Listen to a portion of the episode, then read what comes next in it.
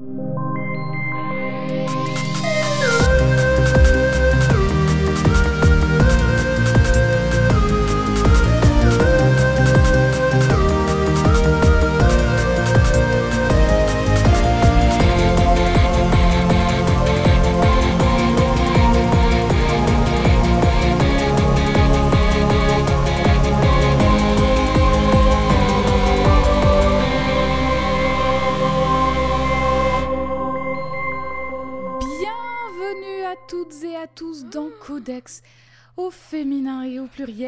Cette semaine, cette semaine, je suis de retour avec Jade. Salut Jade. Ah bonjour Comment ça va? Oh. J'ai ressorti le Vengabus, ça faisait longtemps, ça va. très bien. Et toi, comment vas-tu? Eh ben ça va, ça va très bien. Je suis fatiguée, mais ça Oh, va. Bah écoute, il faut Écoute. dormir la nuit, Oh, un petit peu de vitamine D, euh, un kawa, et c'est Un parti. kawa avant Allez, dormir et c'est parti. kawa. le, le meilleur remède. Bah oui, c'est comme ça qu'on soigne l'insomnie et les problèmes de sommeil. Faut soigner le mal par le mal chez Jade apparemment. C'est bizarre. mais- Je suis médecin. Euh, pour, pour cette semaine, pff, oh là là, ça commence à devenir difficile. Je n'ai pas de questions. Putain, mais ça fait trois Oui, épisodes. bah écoutez, c'est- c'est tout. Hein. Au bout d'un moment, il faut, il Donnez-nous-en. faut faire le deuil. Attends, j'en trouve une. Euh, en si lien avec, avec euh, la perso, c'est. Ouais. Ouais, mais je sais pas qui c'est. Bah, Euh, moi, je pas pense trouvé. savoir. Mais hein? Moi, j'ai, moi, j'ai pas trouvé de questions en lien avec la perso. Je pensais que tu disais, mais moi j'ai pas trouvé de qui on bah, va parler. C'est, pas toi qui présente l'épisode parce que moi, j'ai rien écrit. hein. fait? Non, alors, euh, euh, c'est quoi? J'ai posé une question à la con. C'est, quoi le dernier euh, comics ou BD qui t'a marqué? Allez, hop, petite reco comme ça. Attends que je me retourne et que je regarde ma bibliothèque. dans son. Alors vous voyez pas, mais derrière elle, en fait, c'est juste un, des murs remplis d'étagères de livres partout. On ne voit même plus la couleur des murs. J'ai lu la, récemment la bande dessinée Germaine Richier, La femme sculpture, qui raconte la vie de cette sculptrice qui s'appelle Germaine Richier et qui a eu une rétrospective qui s'est terminée il y a peu au Centre Pompidou. Et cette bande dessinée a été sortie ouais. à l'occasion de cette exposition. Et c'est une, c'est une bande dessinée fantastique. Voilà, je vous la recommande. Fantastique, mais c'est pas Ah une oui. histoire vraie? Si, si, Ah, c'est une fantastique. histoire Ah, fantastique dans le sens où elle est super, elle est super, c'est très bien dessiné, c'est super bien raconté, c'est vraiment très, euh, Et ben enfin, voilà. c'est édifiant, quoi, Bravo. bravo. Oh, édifiant. Oui. Eh bien, merci. On a découvert une BD et une sculptrice grâce à cette question, tu vois. Et toi Mais ça n'a aucun rapport avec euh, ce dont tu nous vas nous parler aujourd'hui. Peut-être que si. Mais toi, y a-t-il une BD ou un comic qui t'a marqué récemment? Un comic, euh, en ce moment, je lis le titre solo de Scarlet Witch. Ah, le nouveau? Euh, oui, le nouveau de cette Oh. année. Sinon, euh, non, pas des masses. Bon, bah Je lis peu déjà bien. C'est déjà bien le, le- le nouveau comic de Scarlet Witch que je n'ai pas commencé, moi, pour ma part. Qui est très, très euh, bien. Mais j'ai hâte, j'ai hâte de m'y mettre. Est-ce que tu pourrais nous rappeler, s'il te plaît, les indices de la personnage de cette semaine? Je pourrais. Alors, le premier était une toile d'araignée, très étonnant venant de toi, grande arachnophobe. J'ai mis Et une le toile, j'ai deuxième pas mis une araignée. C'est vrai. Mais quand même. Et le second était un drapeau blanc sur lequel avait- il y avait une croix rouge. oui. Donc, imaginez un peu le drapeau de la Suisse, mais à l'envers. Connaissez-vous vos drapeaux? Voilà. Et il me semble, alors il me semble que c'est un des drapeaux du Royaume-Uni. Oui. Pas le drapeau du Royaume-Uni, mais c'est le drapeau de l'Angleterre. C'est le drapeau de l'Angleterre. Bien joué, Oh, bravo. putain, Prochaine étape, géoguesseur pour Jade. Jamais de ma vie, je suis nulle à chier en géographie, mais je sais pas d'où je l'ai sorti. Donc une toile d'araignée et un drapeau de l'Angleterre. Mais oui, avons-nous eu des, des propositions? Eh bien, unanimement, grâce à cette toile d'araignée, nous avons eu la proposition suivante Spider-Woman. Et du coup, ma question est la suivante est-ce une Spider-Person C'est une. Spider-Person. Maintenant, laquelle? Oh, eh bien, du coup, je vais aller dans le sens des personnes qui ont fait des propositions. Est-ce Spider-Woman, la Spider-Woman originelle, euh, Jessica Drew? Oui, bravo Oh cette là là là là Oh là là là là, bravo J'aurais Oui, jamais pensé que tu parles d'elle. Spider-Woman, il y en a plusieurs, donc tu fais bien de préciser, mais effectivement, cette semaine, nous allons parler d'une personnage qui est quand même un peu d'actualité euh, en ce moment. Oui, bah, bien oui, sûr, et le. Spider-Verse, euh, dis donc. Tout à fait. On avait déjà parlé de Gwen Stacy, maintenant on parle Oui. de l'autre, de la Spider-Woman Oui, originelle. oui, oui. Et sur qui j'ai vraiment aimé travailler. Enfin, c'était vraiment très chouette. Ah. Et effectivement, comme tu l'as dit, il s'agit d'une personnage de la Spider Family. Elle est Noté. Anglaise. Elle Ah, joue souvent solo, mais aussi dans plusieurs teams. Et parfois, même plusieurs teams en même temps. Ça lui Bah, arrive. pourquoi pas Elle se déplace en planant ou à moto. Elle est partiellement amnésique et souvent en proie à la solitude et à la colère. Elle est rouge et jaune. Cette semaine, on va parler de Jessica Drew, aka Spider-Woman. Bravo à elle. rouges et jaunes, bravo Les rouges et bravo, c'est sa Jessica. Sang Euh, et or. Elle est lançoise. C'est- Voilà. Waouh Lançoise C'est lance Je sais plus. Oui, c'est ça, c'est ça, c'est ça. Euh, pour cet épisode, euh, je vais me focus uniquement sur les comics dans lesquels elle apparaît, et encore pas tous, hein, je veux vraiment faire un tri, Oui. et pas l'animation, bien qu'elle ait eu un film d'animation, qu'elle soit apparue dans plusieurs séries, et que, comme on l'a dit, elle fait l'actualité en ce moment, Oui. puisqu'elle apparaît, euh, elle apparaît dans, dans Spider-Man euh, Across the Spider-Verse, Spider-Verse. donc euh, euh, le deuxième opus adoré, de la série qui est, qui est incroyable. adoré dedans. Voilà. trop cool dedans. Et effectivement, Jessica Drew dans les comics, c'est qui, c'est quoi Bah qui est-ce Oui, qui C'est une femme araignée. Voilà, allez, à la semaine prochaine. Non, à deux semaines, pardon. Oh là, je, je- je raccourcis nos Ouais, vas-y. Attends, je suis pas prête moi. J'ai rien préparé encore. Pour commencer, Spider-Woman apparaît pour la première fois dans le comic Marvel Spotlight, le chapitre 32, Hmm. publié en février 1977.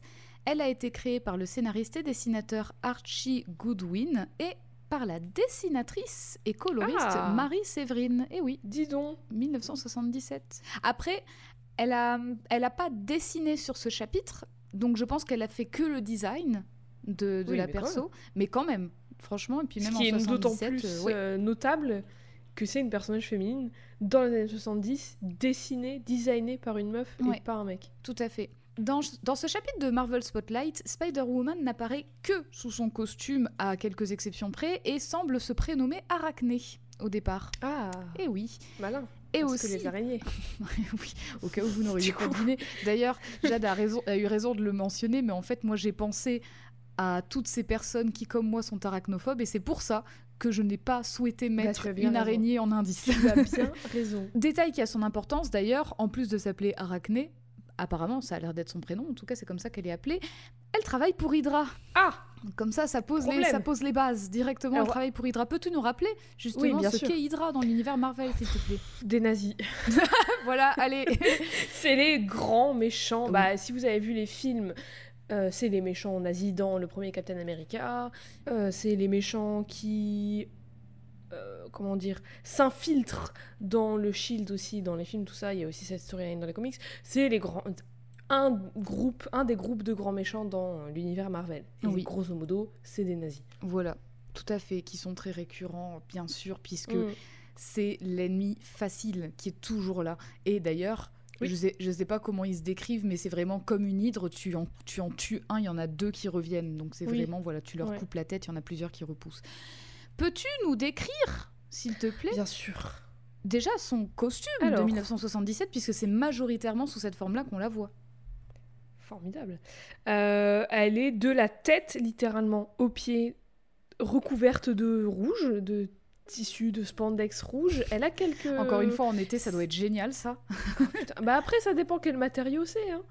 Oui, Écoute, euh, les gens dans le désert, ils sont pas en petite tenue. J'espère si que c'est je du coton et que c'est pas du synthétique. quoi. Exactement, j'espère que c'est du coton.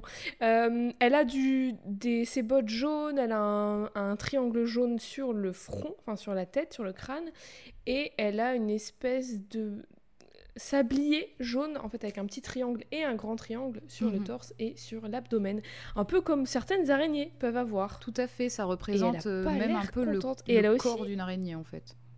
Elle a aussi du coup des petites ailettes Eh entre oui. ses bras et son torse. Un petit peu comme les écureuils qui, qui planent, tu sais. C'est ça, exactement. Eh ben, c'est pareil pour son costume, sauf qu'elle, c'est pas un écureuil. Et c'est très. j'ai- rarement vu, voire même peut-être jamais, dans ces années-là, des personnages Marvel féminines euh, super-héroïnes qui ont des costumes ne avoir leur tête et leur corps complètement recouverts mais surtout en fait ce qui me marque c'est vraiment la tête genre elle a c'est ça fait un casque quoi elle a pas ses cheveux c'est vraiment une cagoule quoi il y a ses cheveux ne sortent oui, voilà. on voit juste sa bouche. Bon après évidemment euh, elle est ça colle à sa peau donc voilà mais oui, bah c'est encore une fois un moyen de contourner tout ce, tout ce dont on a déjà parlé dans d'anciens épisodes. Effectivement, alors elle a, elle a une tenue vraiment surprenante. C'est vrai que je, je, ne savais pas qu'elle avait cette tenue-là à ses tout débuts. Et alors, du coup, dans ce comic, dans Marvel Spotlight, on sait bien peu choses d'elle à ce moment-là, bien peu de choses d'elle à ce moment-là, si ce n'est que elle a une mission qui lui est donnée par Hydra et qu'elle s'infiltre dans le quartier général du Shield qui euh, ah, du coup est l'ennemi d'Hydra et Hydra est l'ennemi du Shield mais les Shield c'est les gentils c'est l'armée en fait si vous voulez euh, avec les super héros quoi voilà. C'est compliqué dans la même phrase. c'est les gentils, c'est l'armée. Euh, attends. oui, bon. Controversé, mais en tout cas, voilà, dans l'univers Marvel, c'est voilà. Et en tout cas, on sait que quand elle s'infiltre dans le Shield, elle a l'air très très en colère contre l'agence et surtout contre Nick Fury, le chef de celle-ci, parce qu'il a enlevé l'homme qu'elle aime, un autre agent oh d'Hydra, pour le torturer, tout simplement. Aïe aïe.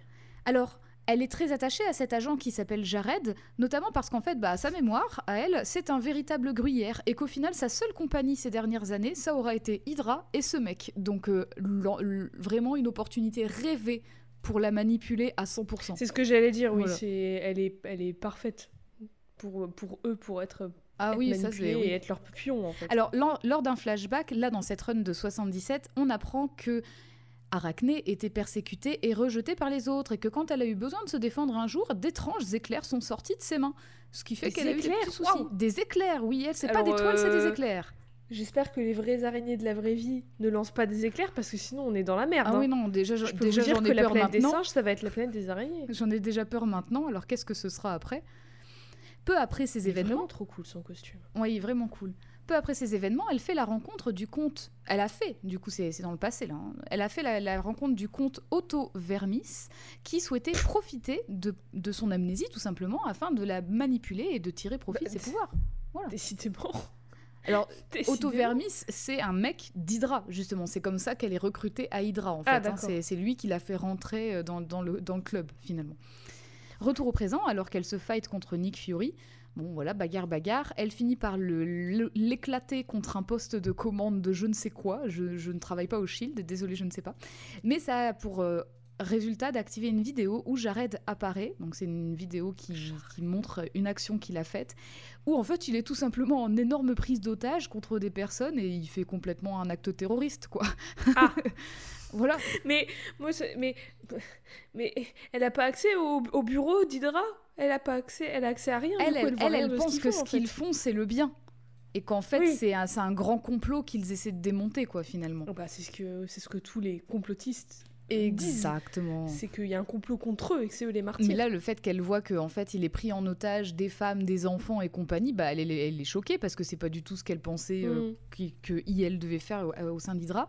Donc elle commence à comprendre que tout ce que Hydra lui a appris, c'était peut-être que des mensonges. Ce que d'ailleurs Jared, qui est là, hein, puisqu'elle l'a libéré un peu avant, lui confirme parce qu'en fait il lui dit que euh, en fait il l'a jamais aimée et que sa mission c'était de la séduire afin de la garder sous surveillance. Manipulation encore, vous aviez C'est trop tard pour être honnête. Oui, voilà, c'est un, peu. Voilà. J'arrête en plus. Désolée, mais en plus j'ai envie de dire Jarod à chaque fois, mais bon. c'est Jarod. ah oui, bien sûr, Jarod. Et alors, du coup, Arachné, furieuse, cherche à aller se venger du comte Vermis, donc elle repart avec le vaisseau dans lequel elle est venue euh, au Shield pour retourner au château d'Otto Vermis, parce que quand même c'est un comte, donc il a un château. il s'appelle Otto, c'est un comte, il a un, château, j'imagine. Euh, donc il a un château. Bah, j'imagine dans les montagnes. Bien euh. sûr. Sans doute en Bavière, très certainement. Pardon, ça peut aller loin. Ah. Donc, elle, repart avec son vaisseau vers le château de Otto Vermis et elle le dirige bien, bien, bien vers les quartiers du comte. Tu vois, les, vraiment l'endroit où il est censé se trouver dans le château. Mhm. Elle saute en vol et elle laisse l'avion se cracher dans le, dans, le, dans le château. Bravo à elle. Voilà. Malheureusement, Vermis survit raté, et Spider-Woman le poursuit afin de savoir la vérité sur son passé. Il lui apprend qu'il ne sait pas grand-chose si ce n'est qu'elle est apparemment la première femme créée par le maître de l'évolution. Et que ce dernier l'aurait fait évoluer à partir d'une araignée. Jade, peux-tu nous rappeler Ça- qui est le maître de l'évolution? Ça veut dire que c'est une vraie araignée là Chaque chose en son Alors, temps. le maître de l'évolution, c'est un gars qui. Euh, c'est un eugéniste qui fait des expériences sur des animaux pour essayer de leur donner euh, une intelligence adéquate et une conscience et tout ce qui, tout ce qui s'ensuit pour que ces êtres puissent être aussi euh, capables que des êtres humains et dans, dans le, la, la finalité c'est que ces êtres soient mieux que des êtres humains euh, qui lui obéissent parce que du coup ils lui devront la vie et tout ça et que du coup il puisse créer son propre monde à lui avec tout ce petit peuple qui serait des êtres parfaits entre Mhm. guillemets notamment on en parlait dans l'épisode sur Scarlet Witch la vache Bova la vache Mhm. qui met au monde enfin qui, qui délivre Scarlet Witch et son frère Pietro la sage-femme. c'est une des exactement merci c'est une des Ou la sage Euh, vache. Sage vache. c'est une des euh, créations. Le mot il est. euh, Mais voilà, du. Bah, c'est- en du tout cas, c'est le mot qu'il utilise lui en tant que maître de l'évolution. Du maître de Par ailleurs, l'évolution. Et aussi dans la storyline de Scarlet Witch, un peu plus tard, on en parle dans l'épisode 2, il me semble, parce que c'est assez loin dans, sa, dans son histoire, où elle retourne le voir et on voit qu'il fait aussi des expériences sur des êtres humains. Mhm. Enfin, en tout cas sur des personnes humanoïdes, parce que il y a une perso que dont j'ai oublié le nom, mais que il a créé. Il dit qu'il l'a créé pour que cette personne soit la, la- la- la personne parfaite et qu'elle le- l'alliance de Wanda et de Pietro. Et du coup, elle a toutes leurs qualités. Voilà. À noter d'ailleurs que la, la plupart de ces créations, donc moi je vais utiliser le mot création parce que c'est le mot que lui utilise, mais en fait c'est vraiment les, les... ouais c'est c'est des, des hybridations qu'il crée en fait Des des, des êtres, ouais, des êtres ouais. hybrides. C'est justement au départ des animaux, mais de plus en plus, comme Bova la vache, euh, c'est le cas aussi, il y aura vraiment une hybridation un peu anthropomorphe aussi. Oui, Qui va se créer à chaque fois, tout, voilà. euh. Mais donc ça veut dire que la meuf c'était une araignée. Bah en tout cas, Il a c'est ce vu que- une araignée dans le coin de sa chambre, Il a fait Putain, j'ai une idée de ouf Je vais la prendre. Et Bah voilà, il soigne le mal par le mal lui aussi. C'est comme ça qu'il a soigné son arachnophobie. Bah, C'est terrible. hein, Appelle-moi, maître de l'évolution, parce que j'aimerais bien me débarrasser de ça, moi. non, mais alors, en tout cas, c'est ce que Vermis lui dit, effectivement, que ce qu'il sait, c'est que le maître de l'évolution l'aurait fait évoluer à partir d'une araignée. Elle, elle refuse d'y croire, parce qu'après tout, bah, il lui a déjà menti, donc pourquoi pas une deuxième fois? Et Oui. pourtant, il lui dit, bah oui, mais tu t'appelles Arachné, euh, t'as des pouvoirs qui sont... euh, Enfin, ton pseudonyme, c'est Spider-Woman, on te l'a donné parce que Arachné, tout ça. Et, euh, et puis, elle a quand même des capacités, genre, elle peut s'accrocher au mur, même si c'est pas de la toile exactement, c'est de, de l'électrostaticité, en fait. Ouais. Mais elle peut s'accrocher au mur et tout des trucs comme ça. Et en fait, il dit que ça, ça vient des propriétés d'une araignée. Donc, euh, en gros, euh, elle, est, euh, elle est vraiment mitigée. Mhm. Et il apporte un petit peu plus de détails sur le pourquoi, en fait, elle a fini, de, elle a fini par partir de la demeure du maître de l'évolution, parce qu'en fait, ce dernier était trop absorbé par son travail, il ne faisait plus attention à elle, puisque il était trop occupé justement à, à créer d'autres, d'autres, pe- d'autres personnes, d'autres créatures, d'autres hybrides. Et en plus de ça, elle était rejetée par, par les autres qui, qu'il avait créés, en fait qui étaient justement des sortes d'hybridation entre humains et animaux. Et elle, en fait, euh, elle était juste humaine et donc en gros tout le monde la, persécutait quoi, parce qu'elle était un peu différente. Mais ça se tient pas. Oui. Parce que le but du gars, c'est de créer l'être parfait. Là, il a pris une araignée, il y a une meuf entière, enfin, genre vraiment, c'est une être humaine qu'on qu'on voit, et il la laisse de côté. Jamais il aurait fait ça, il aurait été en mode bah non, elle est, elle est parfaite, c'est ma création parfaite. je Oui, vais refaire ou ça alors, H24. ou alors justement, euh, puisque si elle est pas parfaite, euh, il s'en débarrasse. Ouais, mais bon, attends, Parce euh, toutes les autres, c'est des vaches sur pattes. si- voilà. C'est un, un petit raton laveur sur deux pattes, un petit, un petit rat, et un petit, une tortue qui fait la macarena, et puis là, il y a une meuf entière qui a des pensées, qui Qui réfléchit. serait apparemment sait la première femme qui l'ait créée d'ailleurs. Mais bon, voilà vache. Hein? Elle existait pas? Hein, pauvre la vache Je ne sais pas, elle a été créée quand pardon. Bova la vache dans la dans Bah, la- avant, vu Scarlet Witch, c'était avant. Ah ouais ouais bah. Scarlet Witch, c'était avant 70. Bon en tout cas, Hmm, Apparemment, se sentant trop seule, elle avait dû partir pour son bien-être. Vermis ajoute même qu'elle avait un amant avant qu'elle n'arrive à Hydra, mais qu'elle l'a tué avec ses pouvoirs qu'elle ne contrôlait pas. Donc Ah, elle s'en est trop pour elle parce que bah, elle, elle a beaucoup trop d'infos d'un coup. Elle Oui, est détruite par ses nouvelles et en fait, du coup, elle dit je me souviens, je me souviens parce qu'en fait, elle, elle parvient à imaginer tout ce qu'il lui raconte. Mais du coup, c'est pas très clair sur est-ce qu'elle se souvient vraiment ou est-ce qu'en fait elle y croit.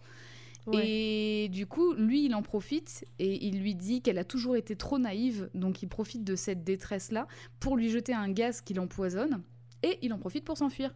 Sauf que Spider-Woman, apparemment, bah, comme elle a du poison d'araignée dans ses veines, eh ben, elle est immunisée aux autres poisons, donc quand même, elle échappe à cet empoisonnement et elle parvient à le rattraper pour faire en sorte que le vaisseau de Vermis se crache, le tuant dans la chute. Ah, finalement. Enfin, elle survit, mais elle ne vit pas ces événements comme une victoire parce qu'elle ne sait pas si elle sera capable finalement de, de continuer à vivre normalement avec ses nouvelles connaissances sur son passé, tout en sachant pas vraiment si c'est vrai ou faux. C'est comme ça que le chapitre de Marvel Spotlight se termine. Il faut savoir que cette publication, elle a cartonné en fait. Et Ah ouais Spider-Woman, elle a vraiment, son histoire a vraiment beaucoup plu apparemment au lectorat et du coup, elle a eu son propre titre solo très très vite parce Ah qu'en ouais, direct. 78, donc un an Ah après, oui. hein, elle a déjà son titre solo et pendant Eh ben. 5 ans, donc jusqu'à 83, avec 50 chapitres au total. 5 ans Ouais, En 78 Mais c'est incroyable mais oui, c'est c'est fou. Et donc du fou. coup, euh, trop, bien, mais en même temps, tu vas voir que c'est il y a, Oui. il y a du rififi encore une fois là-dedans. Qui a écrit dessus? Alors l'écriture. en plus c'est full Comics Code Authority en plus, Ouais. à ce moment-là. Et, mais, tu sais que, bon, alors j'ai pas lu les 50 chapitres, j'en ai, survolé beaucoup parce qu'il y a beaucoup de chapitres un peu filler et compagnie avec des méchants un Mm. peu nuls et la- son histoire à elle n'avance pas. Mais euh, ça se fait plaisir sur les, sur les dessins, les postures qu'elle adopte et compagnie. Ouais, hein, voilà. Donc l'écriture, là, elle est reprise par l'éditeur et auteur Marv Wolfman, qui va déjà transformer un petit peu l'histoire passée par Spy- de Spider-Woman parce qu'il trouve que ce qui a été établi dans Marvel Spotlight, comme tu l'as dit, ça se tient pas. C'est peu plausible. et donc, du coup, lui, il a dit Marv. on va, on, va, on va changer quelques petits trucs. Globalement, il garde à peu près la même structure, mais il va bouger des choses. Mais donc, dans cette série sobrement intitulée Spider-Woman, la protagoniste, cette fois, c'est une humaine qui a un prénom et un nom de famille. Elle s'appelle Jessica Drew. Mhm. Son prénom, d'ailleurs, Jessica, a été inspiré de la première fille de Marv Wolfman. Donc voilà, il a donné Oh. le nom de sa fille à sa- à- au personnage, à la perso. Et le nom de famille Drew a été inspiré de la détective de fiction Nancy, Nancy Drew. Drew. Et ouais, Hmm. comme quoi. Eh ben, je savais pas qu'elle était anglaise par contre. Ah, alors toute l'histoire, comme quoi elle était en fait une araignée transformée en humaine, en fait, ça maintenant, ça fait partie du lavage de cerveau mis en place par Hydra. Donc ça ne s'est pas Ah, passé, mais malin. c'est ce que Hydra lui fait Hmm. croire. En fait, dans, cette, dans cette, euh, ce chapitre, enfin dans ce chapitre, non, dans ces 50 chapitres, on va retrouver Spider-Woman avec son ancien costume, mais très très vite, il va être redesigné pour faire place à son costume iconique, duquel Jessica laisse dépasser ses longs cheveux, qu'elle a teint Mm. en noir d'ailleurs, parce qu'au départ, elle est plutôt blonde, mais en fait, comme Ah son ouais. identité a été compromise, elle se teint les cheveux en noir. Même si, bon, à la fin, tout le monde connaîtra son identité quand même, donc ça change Oui. pas vraiment. J'allais dire, dans ces années-là, elles ont. Toutes les meufs, quasiment, elles ont la même coupe de cheveux, elles sont indissociables. Elles ont toutes la Elles même ont les cheveux elle a l'air si sévère en plus, mais en même temps elle est présentée comme quelqu'un de qui a Ouais. toujours la rage, donc euh, voilà c'est En même temps, compréhensible. compréhensible complètement. C'est très compréhensible. Elle a les cheveux courts euh, coupés au niveau du bas du visage. Elle est blonde au départ, puis après, elle a les cheveux noirs. Et elle a une espèce de petit brushing. Enfin, ils sont vraiment bien coiffés. Ouais. Mais vraiment comme tous les persos de cette époque-là. Et comme à la fin des années 70, eh ben elle porte un petit pas de def. Et du coup son nouveau costume iconique, quel est-il finalement par rapport Bah, à c'est le l'ancien même, sauf que du coup, y a... elle a plus son casque là. qui- Elle a toujours Ouais. son masque. Donc avec euh, les, le triangle jaune et les deux yeux blancs, comme Mhm. Spider-Man. Mais sauf qu'elle a ses cheveux longs, très longs cette fois-ci, qui sortent de son... Tout à fait, de- des cheveux teints en noir. Et donc du coup ça rajoute une petite couleur parce que tout à l'heure je disais les rouges et jaunes, mais effectivement il y a des lignes noires et les cheveux noirs qui font tout ressortir, donc c'est très chouette. Mm. Et c'est très beau son costume. Ouais, je l'aime trop. Mais pour revenir à ses origines, cette fois l'histoire varie un petit peu comme je le disais. Euh, quand Jessica Drew a seulement un an, donc ses parents, Jonathan Drew et Meriem Drew, donc lui il est anglais et elle elle est française à ce moment-là. Ah. Je dis à ce moment-là parce que ça va bouger après. Ok. Quittent leur cottage anglais pour aller s'installer. À ton avis Où vont-ils s'installer? Pas en France. C'est dans un Euh. pays inventé par Marvel. Oh, en, en Latvérie Non. En... Sur les montagnes Wundagore, à côté du maître de l'évolution. En Allez transit dans la montagne Wundagore. Et oui Bova la vache Bova la vache, est Bova la vache. Un jour, on fera un épisode sur Bova. C'est pas Il possible. faut un épisode sur Bova la vache. Il va durer 15 minutes, c'est pas grave. Oh, je, je suis pas certaine que ça dure si peu de temps parce qu'elle a l'air quand même bien présente. C'est vrai qu'elle est beaucoup là. Effectivement, Jonathan, Jo- Jonathan Drew, je sais pas si je le dis en anglais ou en français, je vais dire Jonathan. Jonathan Drew, Jo. euh, euh, John, euh, je sais pas. Ben, c'est un généticien qui fait des recherches sur les propriétés d'immunité que donne le sang de plusieurs espèces d'arachnides. Hmm. Avec un partenaire de recherche qui deviendra plus tard, tiens donc, tiens Le donc, maître de le maître de l'évolution. Il s'appelle Herbert quelque chose, si je ne. Windham. Exact. À noter d'ailleurs que, du coup, Jessica, quand elle, euh, quand elle grandit, forcément, son père est souvent absent, puisqu'il est, il est au travail, bien sûr. Et bien, du coup, elle a une nourrice. Et sa nourrice, c'est pas n'importe qui, c'est Bova la vache. Bova la vache Bova la vache. C'est la musique de. Quand j'ai lu ça, je me suis dit, mais c'est incroyable. Bova la vache est là aussi. Mais elle a élevé tout le monde, cette Elle femme Enfin, cette vache, pardon Bravo. Bravo à elle. C'est vraiment... euh, Tu sais que... C'est pas la goutte, voulais- c'est la vache, du coup, mais bravo Mais tu à elle. sais que le jour de la fête des mères, j'avais fait un tweet que j'ai maintenant supprimé où j'avais mis la photo de Bova avec euh, Wanda et Pietro et j'avais dit bonne fête des mères à elle et seulement à elle. Parce qu'il y a que elle qui mérite. non, il y a pas que elle qui mérite, mais oh, voyez. C'est Bova la vache, quoi. Et alors, un jour, alors que Jessica a 6 ou 7 ans, elle tombe gravement malade à cause de son exposition trop longue à l'uranium qui se trouve sur Wundagore. C'est un Ah oui. problème, effectivement, En parce effet. que c'est hautement radioactif. Donc Jonathan tente le tout pour le tout pour la sauver en lui injectant un sérum qu'il n'avait pas encore testé, mais qui contient le sang de plusieurs espèces pas très connues d'araignées. Et ce, dans l'espoir d'arrêter l'empoisonnement à l'uranium, mais surtout d'immuniser sa fille, en fait, à ce dernier. Parce que si euh, c'est du sang euh, de d'espèces venimeuses, et ben finalement, je sais pas. Oh oui, elle meurt. Oui, voilà. Je, désolée, je sais pas si je sais plus. C'est quoi la différence entre venimeuse et vénéneuse Ça va. oui, bah c'est du poison quoi, dans Voilà. tous les cas. Pour, pour que le traitement fonctionne plus vite, normalement il faut attendre. Sauf qu'il a pas le time. Alors il l'enferme dans un accélérateur génétique. Me demande pas ce que c'est, j'en sais rien. Je suis pas généticienne. C'est comme ça qu'il appelle ça, un accélérateur génétique. C'est- Tu sais, les, les... les trucs à zéro gravité où tu tournes très vite. Bah, j'imagine, j'imagine qu'en fait ils sont pas à Wundagore, ils sont au CERN en Suisse et ils sont Oui, dans l'accélérateur de particules. C'est ce que En fait, j'imagine. il lui a pas dit, mais lui aussi, il lui a menti. Il l'entraîne pour qu'elle aille sur la Lune. Elle C'est ne ça. sait pas, mais bientôt le découvrir.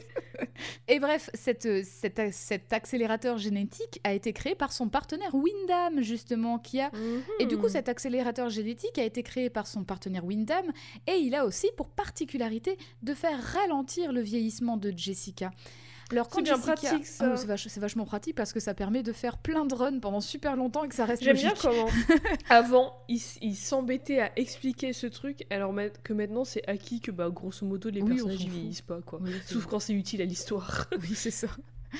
Quand Jessica se réveille, il ne reste plus que Windham, devenu le maître de l'évolution entre-temps, ainsi que ses nouveaux hommes, comme il les appelle, à Wundagore. Son père, sa mère ne sont plus là.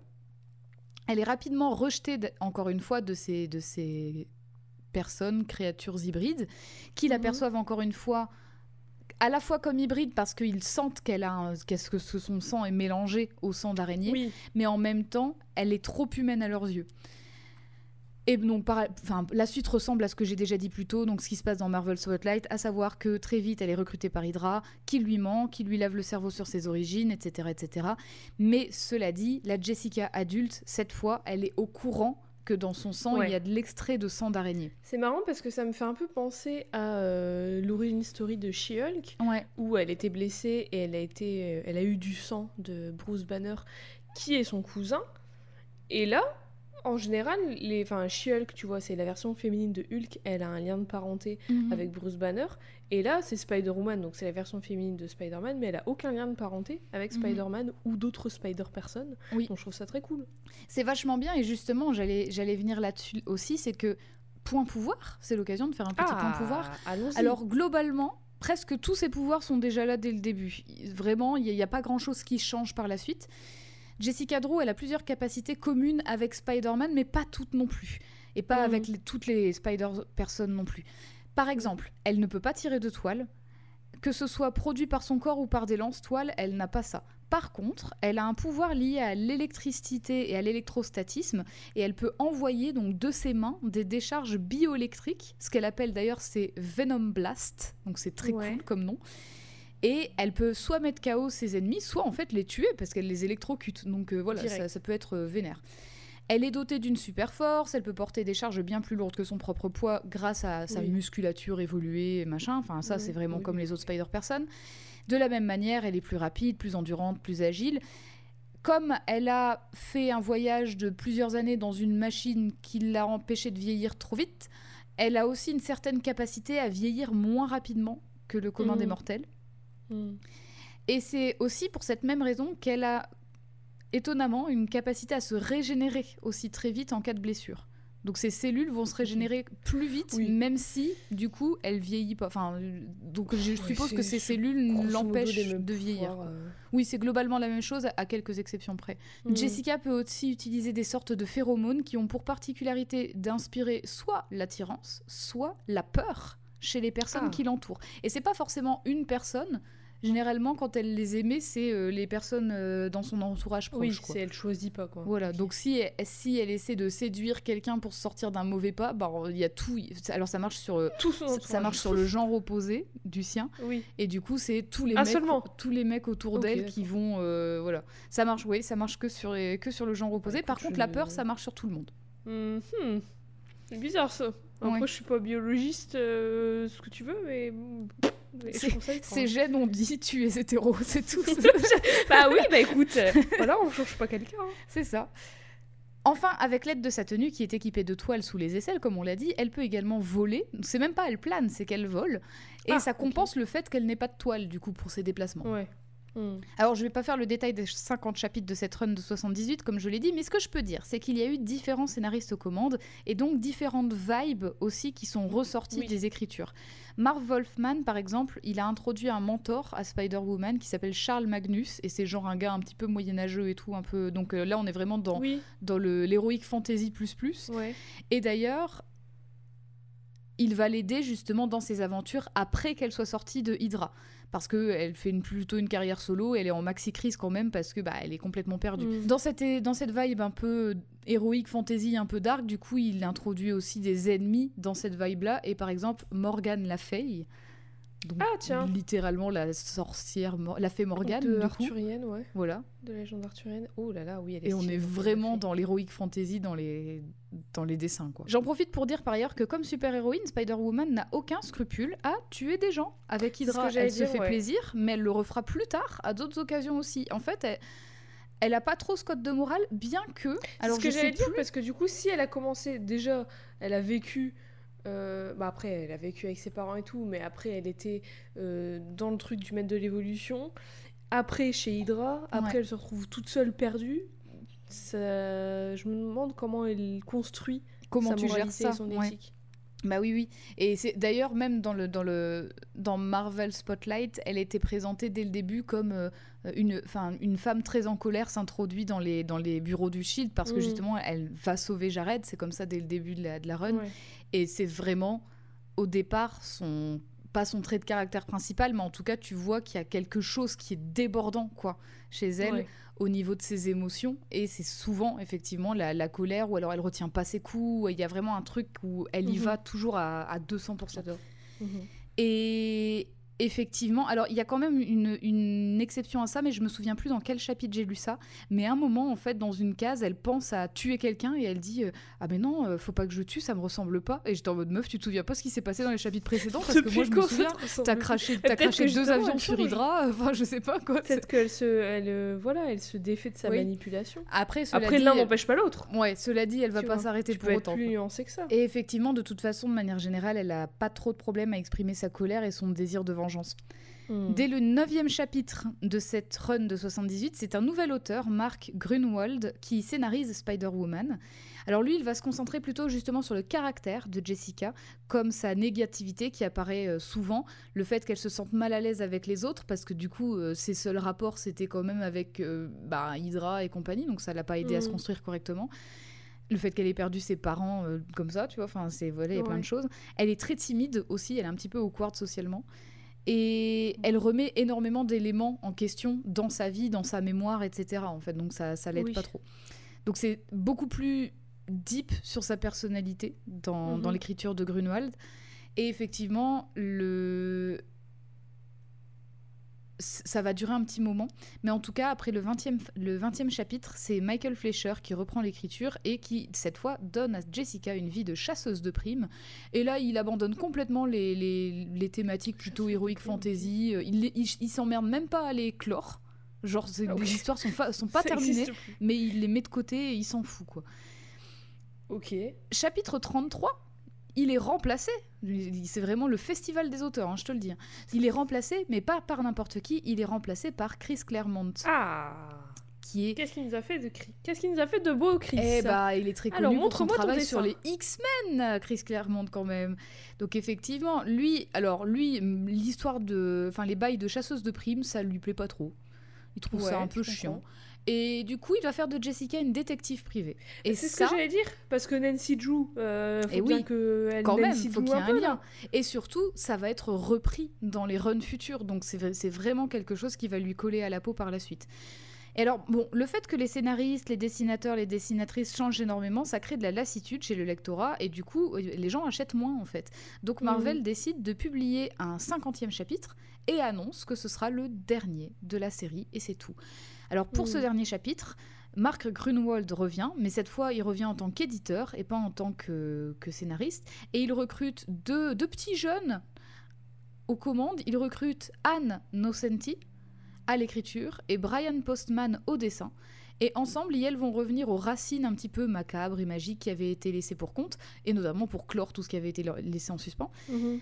Et cerise sur le gâteau, avec ses bails de magie noire et compagnie, Jessica Drew, eh ben, elle va devoir prendre la forme d'un esprit pour sauver son mentor, Magnus, euh, truc bidule, je sais plus son nom déjà, Charles Magnus. C'est- vraiment te dire à quel point ça Un va magicien, à la longue. quoi.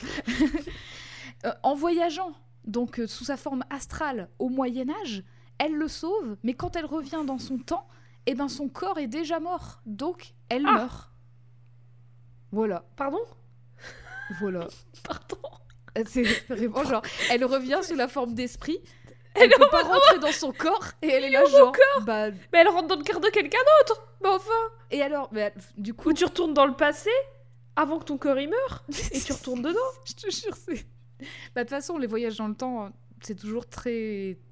Il y a toujours énormément de paradoxes à chaque fois dans, ces- dans les voyages dans le temps. Oui, mais bon, et bref, dans tous les cas, cette fin, elle a collé, un- elle a créé un tollé parmi les lectrices, tant et si bien que, donc là, on est en 83, c'est la fin. En 84, Spider-Woman est ressuscitée dans le chapitre 240 des Avengers pour rattraper Ah. cette bourde. Et elle est ressuscitée, je crois, alors je l'ai pas, je l'av- je l'avais survolé, mais je crois que c'était Doctor Strange qui l'avait ressuscitée. Mais Oui, par contre, il a dû sacrifier quelque chose en échange, et c'est les pouvoirs de Jessica. Ah, Donc elle est ressuscitée, mais elle n'a pas ses pouvoirs, quoi. Comment elle va les récupérer? Ça, je t'avoue que je n'ai pas trouvé la réponse. Ah, genre d'un moment à l'autre, elle les a. ben, c'est un peu, c'est un peu complexe. En 2005, moi je me suis surtout concentrée sur les titres solo en fait. En 2005, Jessica Drew, elle a le droit à un nouveau titre solo, tout simplement intitulé Spider-Woman Origin, et il est écrit par quelqu'un qu'on aime bien beaucoup, pas Kieron Gillen, l'autre, euh, Brian Kevogan. non, un autre Brian. Brian Ah, un autre euh... Merde. Putain, pourquoi j'ai pu Pourquoi il a rien dans mon cerveau? Brian. Michael. Bendis. Oui. Merci. Alors Ah écrit bah oui, par- 2005. Bah oui. écrit par Brian Michael Bendis et Brian Reed, donc que j'ai aff- affectueusement nommé les Bryans, et dessiné par Jona- Jonathan et Joshua Luna, donc je les ai affectueusement nommés les Lunas, Luna. Lunas. les Lunas, pour une run de 5 chapitres, franchement pas mal. Franchement, euh, Bah oui, hein. c'était très, c'était très bien. Alors, un petit retcon est fait là encore sur l'origine de Jess et de ses pouvoirs, et aussi concernant ses parents cette fois. Ils elles sont maintenant Jonathan et Myriam Drew, donc pas Myriam Ouais. mais Myriam. Là, la différence c'est que Myriam est anglaise, elle est plus française. Et elles travaillent ensemble à l'étude d'espèces d'arachnides directement sur Wondagore. Ok. Et elles sont accompagnées de, de- d'un assistant qui s'appelle Miles Warren. Et à ce moment-là, Myriam Drew, elle est enceinte. Donc elle est déjà enceinte quand leurs recherches ont lieu sur Wondagore. Elle parvient à mettre la main sur une araignée rouge avec un triangle jaune dessiné sur son dos, araignée qu'on appelle la veuve de Wondagore. Ah, je me disais aussi que ça me faisait penser à Hmm. la veuve noire, mais c'est pas les bonnes couleurs. Eh oui.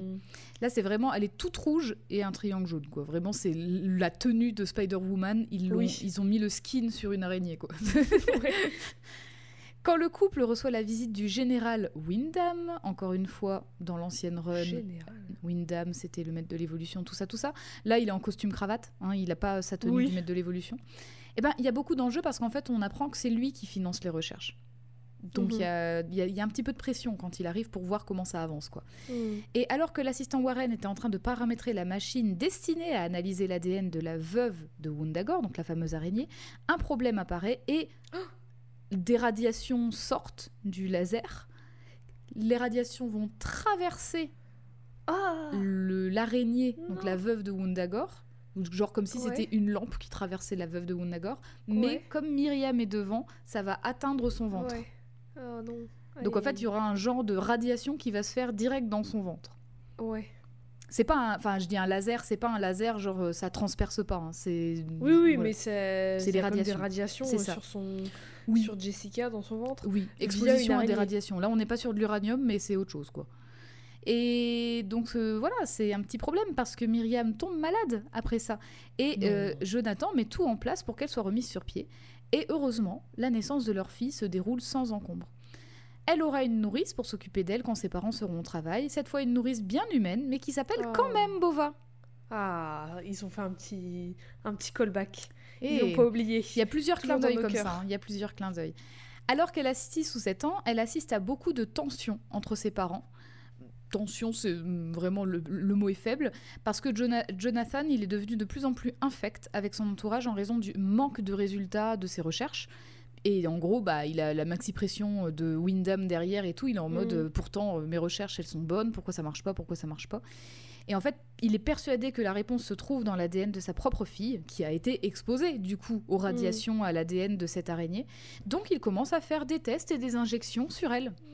Non, non, non, non. Jonathan, je ne veux plus te voir. Euh, Retourne dans ta chambre, Jonathan, c'est pas Tu es possible. puni, privé de dessert. Allez hop. Et en plus de ça, du coup, il note tout dans un journal. Et il, il écrit à un moment dans son journal que si ça lui apporte des résultats, il est prêt à laisser mourir sa fille pour ça. Bah va chier. Va chier. Tout simplement va Tout chier. simplement. Vraiment, il n'y a, y a pas d'autre mot. Quoi. Alors quand Myriam, la mère de Jessica, découvre les écrits de son mari, elle pète un plomb et elle va le confronter Normal. pour protéger sa fille. Les deux se battent sous les yeux de Jessica, qui électrocute son père en lui demandant d'arrêter avant de perdre connaissance. Donc c'est la première fois que ses pouvoirs se révèlent. Ouais. Quand elle se réveille, c'est dans les quartiers de Hydra, qui prétend l'avoir sauvée et maintenue en vie pendant tout ce temps. Et là, elle a 10 ou 11 ans de plus, d'après ce qu'ils lui Ah disent. Ah ouais. Voilà. Cool. Wyndham, qui se présente comme un ancien ami de ses parents, est bien conscient que le traumatisme a fait que Jessica a pratiquement tout oublié. Il lui annonce que ses deux parents sont morts et mortes et qu'il va s'occuper d'elle. Il organise donc une séance psychique avec un type nommé Mentalo. J'ai trouvé ça rigolo.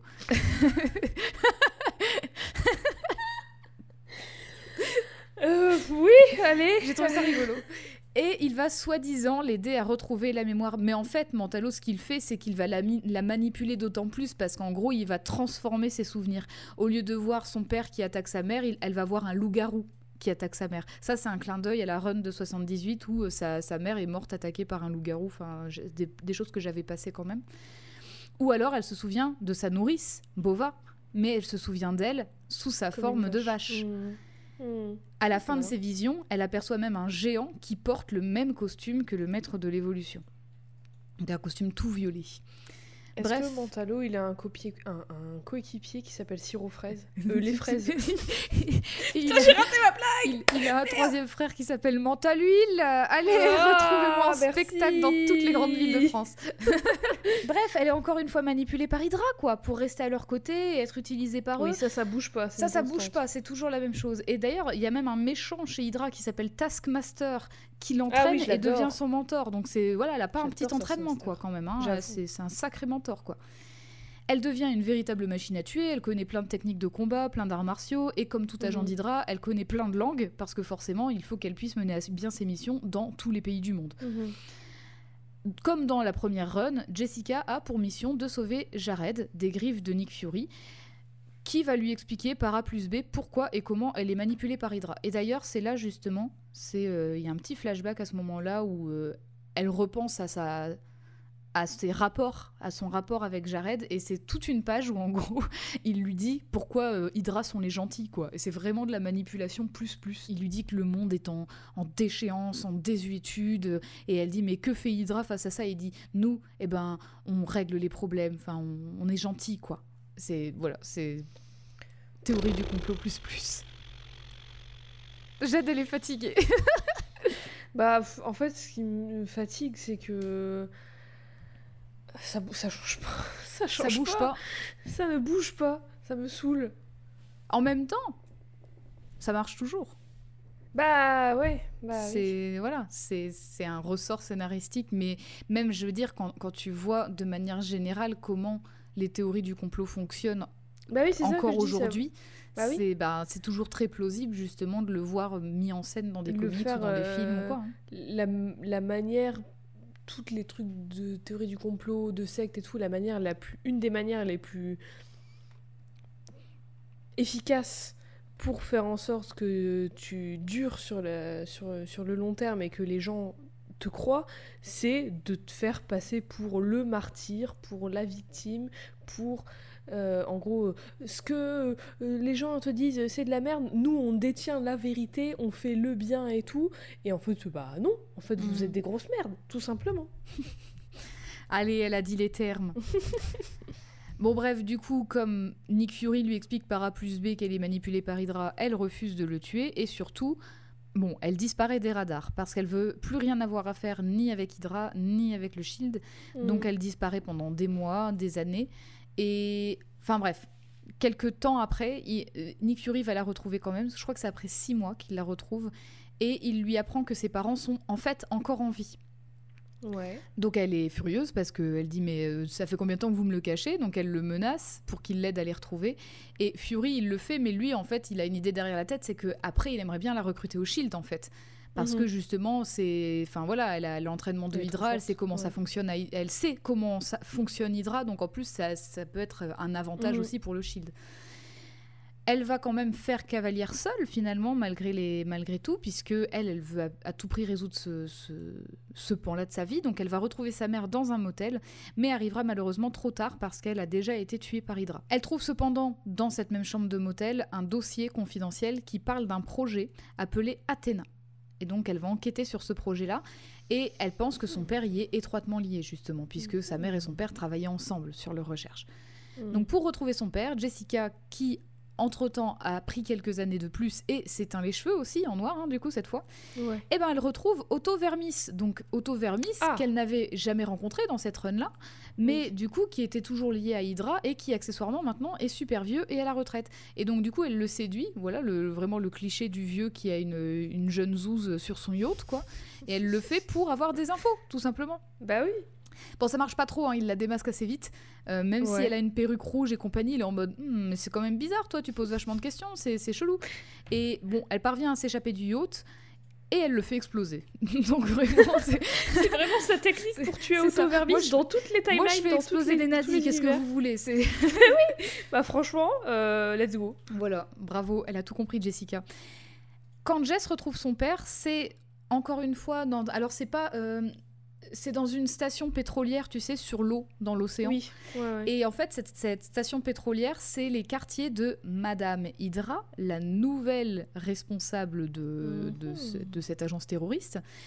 Et euh, finalement, euh, voilà, quand elle retrouve son père, les deux sont émus, euh, et elle se serre dans leurs bras. Mais soudainement, son père se met à lui poser vraiment beaucoup de questions sur sa santé.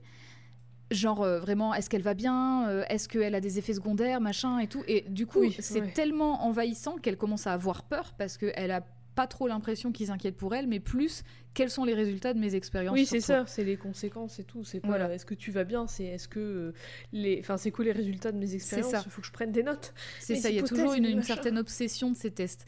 Et donc elle, elle lui dit qu'elle est là pour le sauver d'Hydra, mais son père, sans aucune hésitation, lui dit Mais non, en fait, moi, ma place, elle est ici, je suis Hydra. Surprenant Ah, Un généticien donc, eugéniste euh, qui travaille avec des nazis. Et qui faisait des tests sur sa fille, euh, let's go. C'est surprenant. Et effectivement, euh, il n'a pas trop l'intention de partir, quoi. Elle essaie de lui faire comprendre que Hydra c'est des terroristes, qu'ils veulent faire une armée de femmes avec, ses- avec euh, les pouvoirs que elle elle a. Et le projet Athéna, c'est ça en fait, c'est de, de répliquer, de dupliquer ses pouvoirs pour en faire une armée. Et Pourquoi que elle, elle, sait mieux que quiconque finalement ce que c'est que dans Hydra, puisqu'elle y était. C'est Mais vraiment que lui, des bébés fout, qui jouent euh, aux petits soldats. C'est quoi, ça, mais achetez des Playmobil, quoi. Faites pas Mais ça sur des oui, gens. euh, oh merde. Mais lui, il est complètement fermé à la conversation parce qu'en fait, c'est ses recherches et du coup, elle fonctionne. Et là, il est content. C'est pour son ego euh, à lui, quoi. Donc Jessica, Oui. elle remet son masque et elle lui dit que pour lui, elle n'est pas Jessica. Pour lui, elle est Spider-Woman et qu'elle est la fille de sa mère. Voilà. Donc clairement, c'est tu n'es plus mon Bien père. dit. Voilà. Très bien dit. Terminé. À ce moment-là, de nombreuses visions que Mantalo a mises dans sa tête ressurgissent. Et elle se retransforme, genre bah, le- le- elle voit, quand elle regarde son père, elle voit un loup-garou, enfin donc elle est complètement déstabilisée. Et du coup, elle, euh, elle part complètement de la chambre et elle va sur le pont principal de la base pour se battre contre les agents de Hydra, mais surtout les agentes qui ont été génétiquement modifiées sous, sous ce projet Athéna. Ah, et elles sont Et oui. déjà présentes. Elles sont déjà présentes et c'est giga glauque parce que t'en as plusieurs qui sont Mmh. là genre rejoins-nous machin et t'en as d'autres qui sont en mode oh j'aime trop ton père machin et tout et c'est vraiment Ah, euh, ça pue l'eugénisme très très pu- voilà malsain horrible j'étais pas bien quand j'ai lu cette page Mais enfin, mais enfin, Ouais. papa, papa, papa Drew, ça ne va pas bien? Ça, ça- Ça ne va pas je- bien? Jonathan retourne dans ta chambre Jonathan, je ne veux plus te voir, j'ai dit. bon elle s'en sort quand même elle, elle s'en sort pas en 1v1 contre les meufs mais du coup ce qu'elle fait c'est qu'elle fait sauter la base encore une fois parce qu'elle aime bien faire exploser des trucs et Ah, ça marche. Mais le truc, c'est que, en plus, bah, comme c'est une station pétrolière, ça pète bien. Et le truc, c'est que là, elle se soucie vraiment pas beaucoup de savoir si elle va s'en sortir ou non. Parce qu'elle est tellement désespérée, tu vois, elle a perdu sa mère, son père, il est, il est pas Ouais. récupérable, enfin, elle peut pas le sauver, il veut Mm. pas, en fait, rester sauvé. Et du coup, euh, elle s'en fiche finalement si elle lui laisse sa peau, mais finalement, elle survit. Et plus tard, elle rencontre Nick Fury qui tente encore de la convaincre de rejoindre le Shield, mais à la place, elle lui donne sa carte de visite qui lui indique qu'elle a ouvert sa boîte de détective privé. Bravo à elle. Ah, Et qu'à côté de ça, elle est bien décidée à faire euh, son, son travail de super-héroïne, mais seule, dans son coin. Bon, alors je Hmm. passe plusieurs histoires dans lesquelles Jessica se trouve, mais qui sont pas ses propres runs. Mais ce qu'il faut savoir, c'est que, euh, tu te souviens, je t'avais dit que dans il y a eu une run d'Avengers, là, en 84, qui fait qu'elle a été ressuscitée, blablabla, et Mhm. qu'elle avait perdu ses pouvoirs. Je ne sais pas à quel point ça a été connecté, mais en fait, les runs après 2005, eh bien, en fait, elle a pas ses pouvoirs. Donc, je, je pourrais pas dire si c'est lié à ça ou si c'est lié à une run que je n'aurais pas lue où elle a perdu ses pouvoirs en team-up ou je sais pas quoi. Mais en tout cas, en, 2000 en 2008, elle n'a pas ses pouvoirs. Donc voilà, c'est un peu curieux. Et cette situation, bah, elle est vraiment emmerdante pour elle parce que euh, elle peut pas faire son travail. Elle est un petit peu désespérée aussi puisque c'est quand même un peu. Enfin, elle a toujours vécu avec. Et Oui. c'est sur le point de changer quand un agent d'Hydra qui s'appelle Connolly lui propose de lui rendre ses pouvoirs si elle rejoint le Shield en tant qu'agente double. Et Jessica, elle est pas conne. Elle sait que si elle dit non, il risque de la tuer. Mais elle contacte Nick Fury pour lui dire en amont. Ouais. Donc, lui, il lui dit accepte l'offre et je vais te donner des infos que tu pourras leur transmettre. Et euh, en gros, euh, lui, il espère avoir en retour des infos sur Hydra. Donc en fait, Oui, elle ouais. est double Elle- agente. agent- Elle double. est juste agent triple. Agente triple. agente double au carré. Exact, c'est ça. Fury, il souhaite, euh, il souhaite justement obtenir ces infos, mais ce qui elles ne savent pas, ni Fury ni elle, c'est qu'en fait, la branche d'Hydra avec Connelly qui a contacté Jessica, c'est une équipe de Skrulls qui tendent un piège à notre protagoniste. Parce que Jade en 2008, qu'est-ce qui se passe dans les comics? Un truc qui va se passer incessamment sous peu. Eh oui La fucking Secret Invasion. Est-ce que tu peux nous rappeler de quoi il est question Et- dans ce comic? Eh bien, les Skrulls, donc, ce sont des aliens qui peuvent prendre la forme de n'importe qui, et donc ils sont, euh, ils invadent, et puis ils, Ils font une invasion de. euh, Ils invadent. En, en fait, ils prennent la place de plein de mm, personnages connus du, de l'univers Marvel pour déstabiliser le monde, sans trop en dire, et euh, dont je crois qu'il y aura euh, Captain America et tout ça.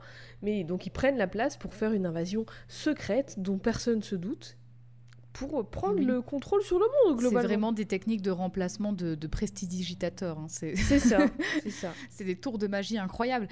En tout cas, dans ce comic, l'objectif des Skrulls, effectivement, est de faire en sorte que leur reine, Veranke, je sais pas comment ça se prononce exactement, Mhm. prenne la place de Jessica Drew dans l'équipe des New Avengers et qu'elle soit justement l'espionne de Nick Fury pour préparer leur invasion.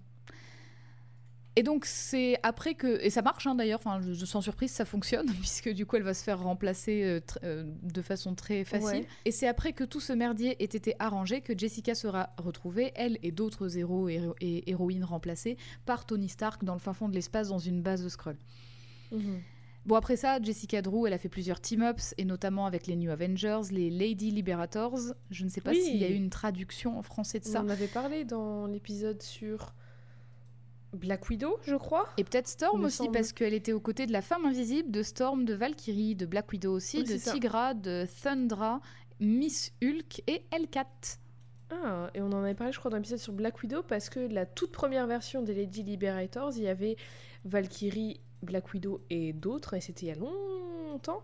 Et Mhm. en fait, c'était un truc de un numéro, et euh, c'était genre. euh, euh, ça partait bien, et puis en fait, il s'avère que c'était une vieille vanne un peu misogyne sur les groupes féministes de l'époque. Ouais. tu t'en oui, souviens oui, oui, si, je me souviens. Si, si, ça revient. Mais je me souviens que tu m'avais même aussi montré une couve de Valkyrie comme ça, non? Oui, parce que c'est elle qui Valkyrie avait fondé le après, groupe. Ouais, c'est ça. Mais elle a aussi un team-up avec Carol Danvers à ce moment-là. Elle est encore Miss. Marvel et elle devient sa meilleure amie. Oui, elles sont grandes amies. Vient ensuite le Sword, qui est l'équivalent du Shield, mais plutôt pour l'univers et pas uniquement pour la mieux. Terre, et surtout face aux extraterrestres. Donc ils font mieux Oui, leur voilà. job. Mm. Son implication au Sword est surtout montrée dans sa nouvelle série, Spider-Woman, encore une fois, sobrement intitulée. Bah oui. Publié en 2009 sous la plume de Brian Michael Bendis, encore une fois, et sous les dessins d'Alex Maliv. On y voit une Jessica Drew qui a retrouvé ses pouvoirs. Je sais pas. Inexplicable. Euh, les Skrulls lui ont redonné. Là, je pourrais pas te dire exactement. C'est curieux. Ok, c'est pas grave. J'ai loupé l'info. mais alors, elle a retrouvé ses pouvoirs, oui, mais c'est une Jessica pleine de doutes, pleine de solitude, dans un monde où quand même une Skrull a fait le mal sous son identité. Et du coup, bah, tout le monde la voit comme une ennemie en fait, parce que c'était son image qui était utilisée. Donc quand les gens la voient, ils pensent Ça, mais elle à est- la, alors- à la méchante, quoi. Ouais, mais elle, elle passe de l'ancienne meuf d'Hydra à la meuf en solo qui doute surtout sur le monde et tout machin, à l'ancienne Skrull qui du coup redevient la meuf en solo qui doute surtout sur tout le monde et tout le monde déteste. Mais c'est surtout qu'elle a Elle a pas sa propre identité hein, pour le moment. Mais c'est oui, vraiment tout ça. le monde lui prend son identité, quoi. Ouais, même son identité à elle, attends, elle a fait Arachné Spider-Man. Même, bon, Jessica Drew, elle a un prénom, Ouais. mais pendant longtemps, elle en avait pas, quoi. Et elle Ouais. était la personne manipulée par quelqu'un d'autre pour arriver à fins. Donc c'était vraiment un pion pendant longtemps. Mhm. Un jour, alors qu'elle loge dans une chambre d'hôtel, elle reçoit une lettre rouge qui indique Bon retour dans ce monde, Jessica Drew, votre présence est requise quand vous serez prête. Alors elle se rend au point de rendez-vous indiqué, c'est un bus. Voilà, c'est dans un bus Ah, c'est le. Vengabus. Eh oui, dans là, le elle fait la Vengabus. fête, tout va mieux Et tout depuis. va mieux. Elle a, elle a Elle- une carrière elle a une euh, thérapie, ça va euh, mieux, c'est- bah ouais, Et en fait, dans ce bus, elle fait la rencontre de Abigail Brand, qui est la Ah. directrice du SWORD, et Oui. elle veut la recruter.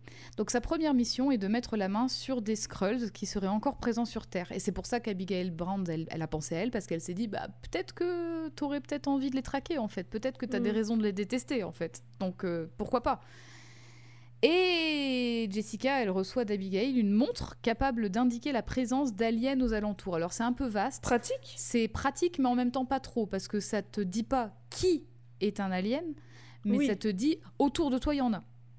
Voilà, donc C'est pas euh, mal, déjà. C'est c'est mieux que rien, mais c'est sûr que c'est pas exceptionnel.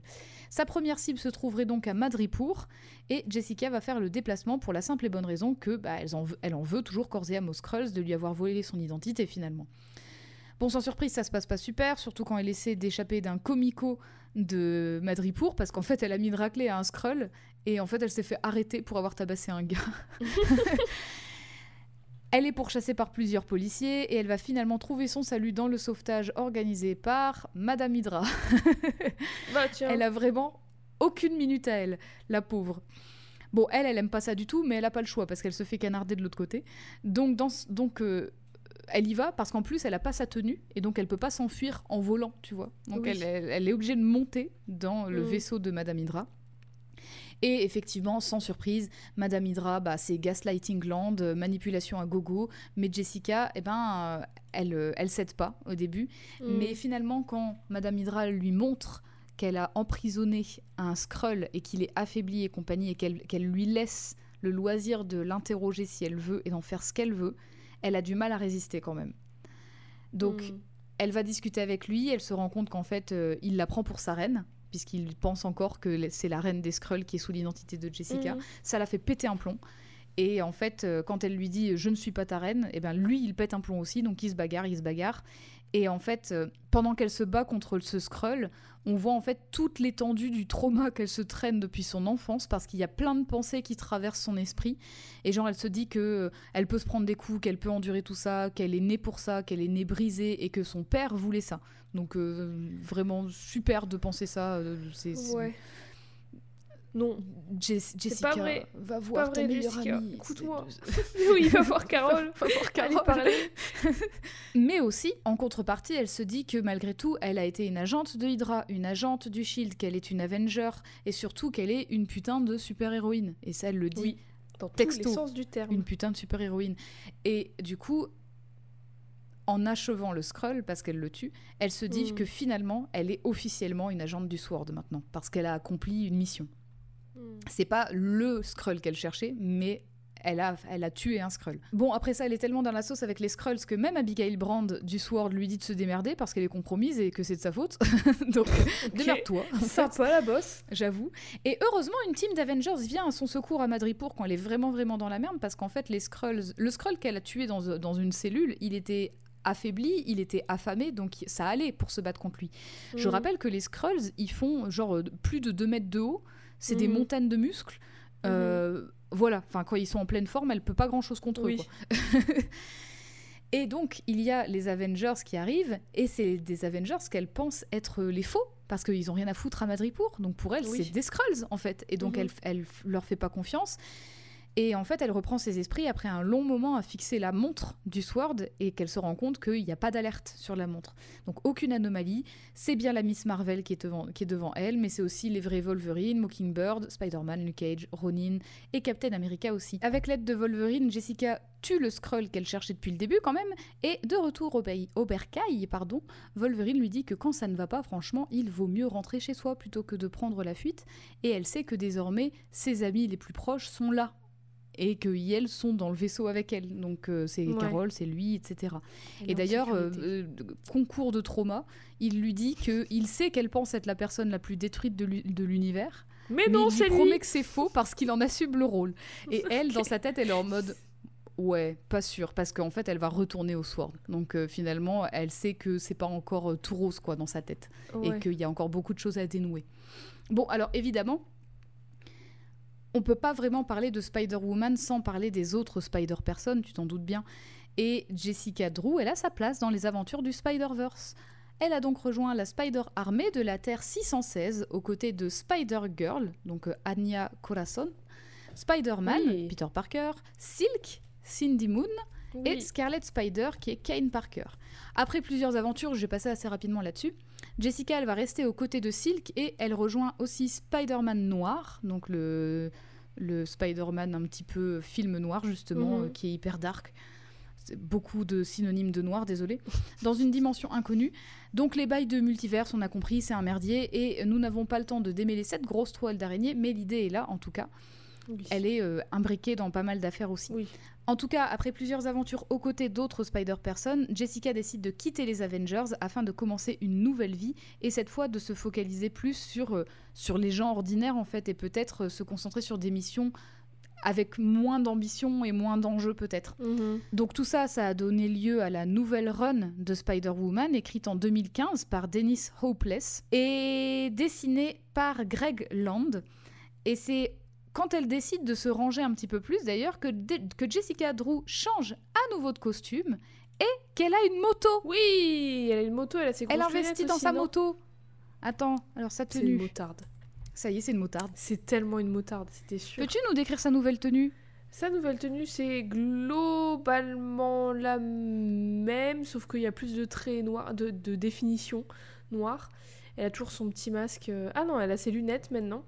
À la place d'avoir son masque euh, qui recouvre le haut de son visage, elle a des lunettes. euh, Si vous avez vu Spider-Verse, elle a, les... elle a les mêmes lunettes. Des lunettes fumées jaunes et rouges. Et elle a des espèces de. Bah, ça dépend un peu parce qu'elle elle change un peu. Mais elle est... il y a plus de noir sur ses bras et ses jambes. Ouais. Et elle a des gants, comme des gants de moto, noir et, noir et rouge. Tout à fait. Elle est un petit peu plus. euh, ça a l'air plus pratique, tu vois. C'est vraiment une. En fait, c'est une sorte un de haut et un veste bas plutôt qu'une combinaison. Et voilà, et un pantalon, c'est pas une combi quoi. Nouveau costume pour une nouvelle vie, mais Jess fait toujours passer ses nerfs quand elle en a besoin, genre en faisant des travaux à la masse dans son bureau, par exemple, Oui. où elle dit je dois agrandir ma pièce, je suis énervée, je vais péter un mur. Donc voilà, Putain, on c'est- dirait moi. Un jour, elle reçoit la visite d'un journaliste du Daily Bugle, Ben Urich, qui lui demande de l'aider sur une affaire de disparition de femmes qui impliquerait possiblement euh, un, un type qui s'appelle Roger Goking, aka le porc-épic. Oui, d'accord. J'adore parce que t'as vraiment tout le zoo dans non, les ennemis des spider euh, Oui, personnes. quoi. les, les ennemis des Spider-Person, t'as c'est que des animaux. ouais, c'est que des animaux, j'adore. Ou du sable. Ou du sable. Voilà, du sable. la nature. La nature. Elle tente d'écrouer ce dernier, mais il lui apprend qu'en fait, tous ces petits, ces petits boulots de merde qu'il fait, eh ben, en gros, il les fait sous la menace. Et que s'il les fait pas, eh ben, sa petite fille euh, va mourir. Donc Jess vérifie l'info parce qu'elle dit bon attends peut-être qu'il me raconte des cracks quand même. Et elle voit qu'il raconte pas de la merde qu'il a effectivement une, petite fille avec sa petite amie. Et donc elle va ramener Roger à son bureau au départ pour l'interroger. Donc euh, elle le menotte. Et elle dit tu pars pas d'ici tant que tu m'as pas donné mes réponses. Mais à la fin en fait Ben Urich va le libérer et Yel vont travailler ensemble à trois donc le journaliste, la détective privée et le porc-épic qui en fait euh, dit bah, on me fait chanter, il faut m'aider à retrouver ma fille, qui à la base est un méchant à la base, mais voilà. Bon, ensemble, elles vont découvrir que les femmes disparues sont en fait des beaucoup de femmes qui sont parties de chez elles, qui ont quitté des relations abusives et compagnie, ou même qui veulent se venger parfois de leurs ex, et en fait elles ont construit une sorte d'entre-soi très safe pour elles Mhm. Et qu'en fait la plupart d'entre elles menaçaient anonymement leurs ex pour obtenir des choses d'eux. Et c'est ce qui se passait avec, le, avec Roger, Ouais. c'est qu'une de ses ex le menaçait en disant attention à ta fille hein, euh, et du coup euh. Jessica elle a dit ok on dit rien sur votre petit euh, truc parce que euh, c'est bien si vous êtes safe mais par contre arrêtez de menacer les gens et d'enfreindre la loi c'est tout ce que je vous demande parce que là sinon je reviens vous arrêter quoi et, et d'ailleurs justement Jessica va payer une visite à Ben Urich pour lui demander de ne pas publier l'article dans Ouais. le Daily Bugle parce que bah, ça, ça révélerait finalement ces, Mhm. ces femmes qui pour la plupart se sont enfuies. Ouais. Et il a dit euh, Ah bah non, bah c'est dommage, euh, j'ai raté la deadline de toute façon, donc je vais pas Oh. publier l'article. Donc en fait, tu vois, il avait tout prévu. Une fois cette affaire résolue, Jessica continuera d'être assistée par Ben et Roger, ce qui lui donne à nouveau un, un certain sentiment d'équipe, finalement, mais à Mhm. une échelle un peu plus réduite, plus proche des gens peut-être que les Avengers ou le Sword. Oui, c'était peut-être un peu gros d'un coup. C'est ça. Alors ce travail ensemble, il se poursuivra en 2016 dans le nouveau, dans le nouveau titre solo de Spider-Woman, toujours sobrement intitulé bien entendu, toujours écrit par Dennis Hopeless et cette fois dessiné par Javier euh, Rodriguez. Et dans ce titre, Jessica, elle a un petit truc en plus. Et Jade, je vais Je te laisser nous dire quoi. Je sais c'est quoi Je sais c'est quoi Elle a un polichinelle le tir. J'ai 45 ans. Je m'attendais pas à l'expression. Jessica, elle est enceinte. euh, Jessica bravo, est Jessica. enceinte, bravo, et oui. Effectivement, ce nouveau titre va apporter une nouvelle dimension à Jessica Drew qui ne se serait jamais imaginé maman avant. Et pourtant, il est là, elle est enceinte. Il sera question là de famille plus que tout dans cette Ah run. bah, ouais. Ah, c'est un peu la question, ce qui entoure Jessica depuis le début, la question. de Complètement. D'ailleurs, beaucoup de mystères au sujet d'avec qui elle a fait cet enfant, mais c'est un peu plus tard dans la run que Jessica explique à Carol, donc sa meilleure amie qui est désormais Captain Marvel, qu'elle a été en fait dans une banque de sperme pour ça, parce qu'elle Oui, avait eu un ouais. petit copain et que ça s'était pas, que- qu'elle commençait à se poser la question, mais que les tests revenaient négatifs. Et en fait, Et ils, sont- elles se sont enfant, séparées et elle a dit bah tant pis, euh, je vais y aller quoi. Voilà. Mm. Bref, au programme de ce nouveau comic, des bastons contre des Skrulls, mais en même temps sauvetage d'un Skrull. Ah. Donc un jeune Skrull qui était un prince, enfin qui est un prince, mais c'est Ah. un enfant. Et en fait, il, au- si il avait été kidnappé par les Skrulls, il aurait été manipulé pour être un pantin en fait, pour Hmm. dominer le monde quoi. Et en gros, elle le sauve pour et elle lui explique, ils veulent faire ça avec toi. Est-ce que t'es ok avec ça? Et il dit non. Et du coup, elle dit ok. Et donc en fait, elle le sauve. Mm. Donc quand même. Au programme ensuite, l'accouchement de Jess par césarienne aussi au milieu de tout ça. quand même. Et elle donne naissance à un petit bébé nommé Jerry. Et après, au programme, congé maternité quand même. Bah oui, congé mat. Ah oui, parce que attends, on, se- on se bagarre pas tout le temps. La bagarre contre les Skrulls, en plus, elle n'était pas prévue parce qu'elle était déjà en congé mat. Et en fait, elle était justement dans un hôpital euh, interstellaire ou je sais pas quoi recommandé par Carol Danvers, qui a été justement pris en embuscade par les Skrulls. Donc par la force des choses, elle a dû Aïe, faire aïe, quelque aïe, chose alors qu'elle était enceinte jusqu'aux yeux, quoi. Mais bon, c'est voilà. Bref, après euh, la naissance de Jerry, elle est terrifiée qu'il lui arrive quelque chose ou qu'il arrive quelque chose à, à son enfant, quoi. Enfin, voilà, à l'un ou à l'autre. Et donc, en fait, elle se voit pas reprendre le travail tant, qu'elle, tant elle craint la mort, en fait. Tant elle Mhm. craint euh, d'abandonner son enfant ou alors elle de mourir, qu'il lui arrive un truc. Enfin, en gros, elle, elle est pas bien du tout.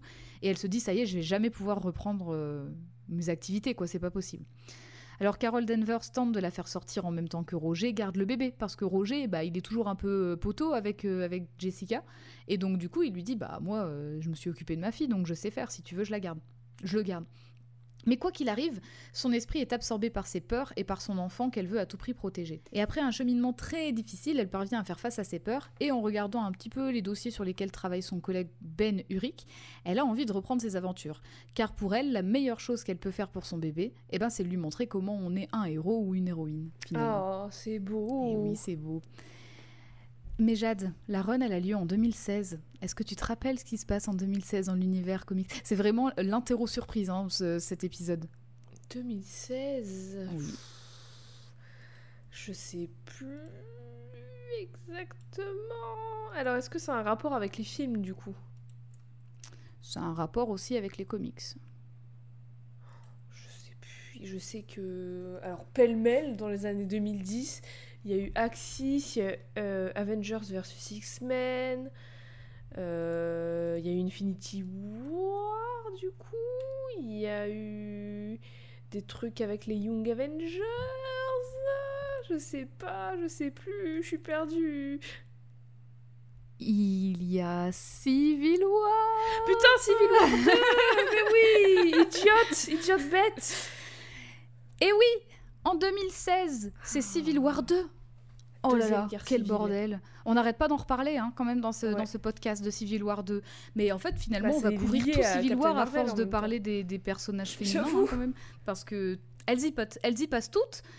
Mais c'est Donc très oui. lié à Captain Marvel aussi. Et oui, et comme c'est sa meilleure amie, fatalement, elle y est un peu liée aussi. Est-ce qu'on peut rappeler en quelques mots de quoi il s'agit? Alors, si je ne m'abuse, il y a un inhumain Oui. prénommé Ulysse qui voit le futur. Je dis n'importe quoi. Si, il est capable de prédire les, les actions, euh, les actions des gens. Et du coup, il Oui, est capable de Et en gros, il y a un côté qui veut, genre, euh, l'enfermer pour utiliser son pouvoir, euh, pour pouvoir, euh, entre guillemets, faire... Enfin, en gros, l'utiliser, donc le manipuler et tout, et l'utiliser pour utiliser son pouvoir, pour pouvoir euh, l'utiliser à son avantage, cinq Mhm. fois utilisé dans la même phrase. et un autre côté qui veut pas ça parce que c'est, bah, éthiquement, c'est pas ouf, quoi. Il me semble que c'est Oui, c'est ça. Et alors, euh, c'est euh, Captain Marvel contre Iron Man. Ouais. Et du coup, le, le Captain Marvel, elle, veut arrêter les personnes avant qu'elles ne commettent leurs méfaits parce que justement Oui, ce sera ça. prédit.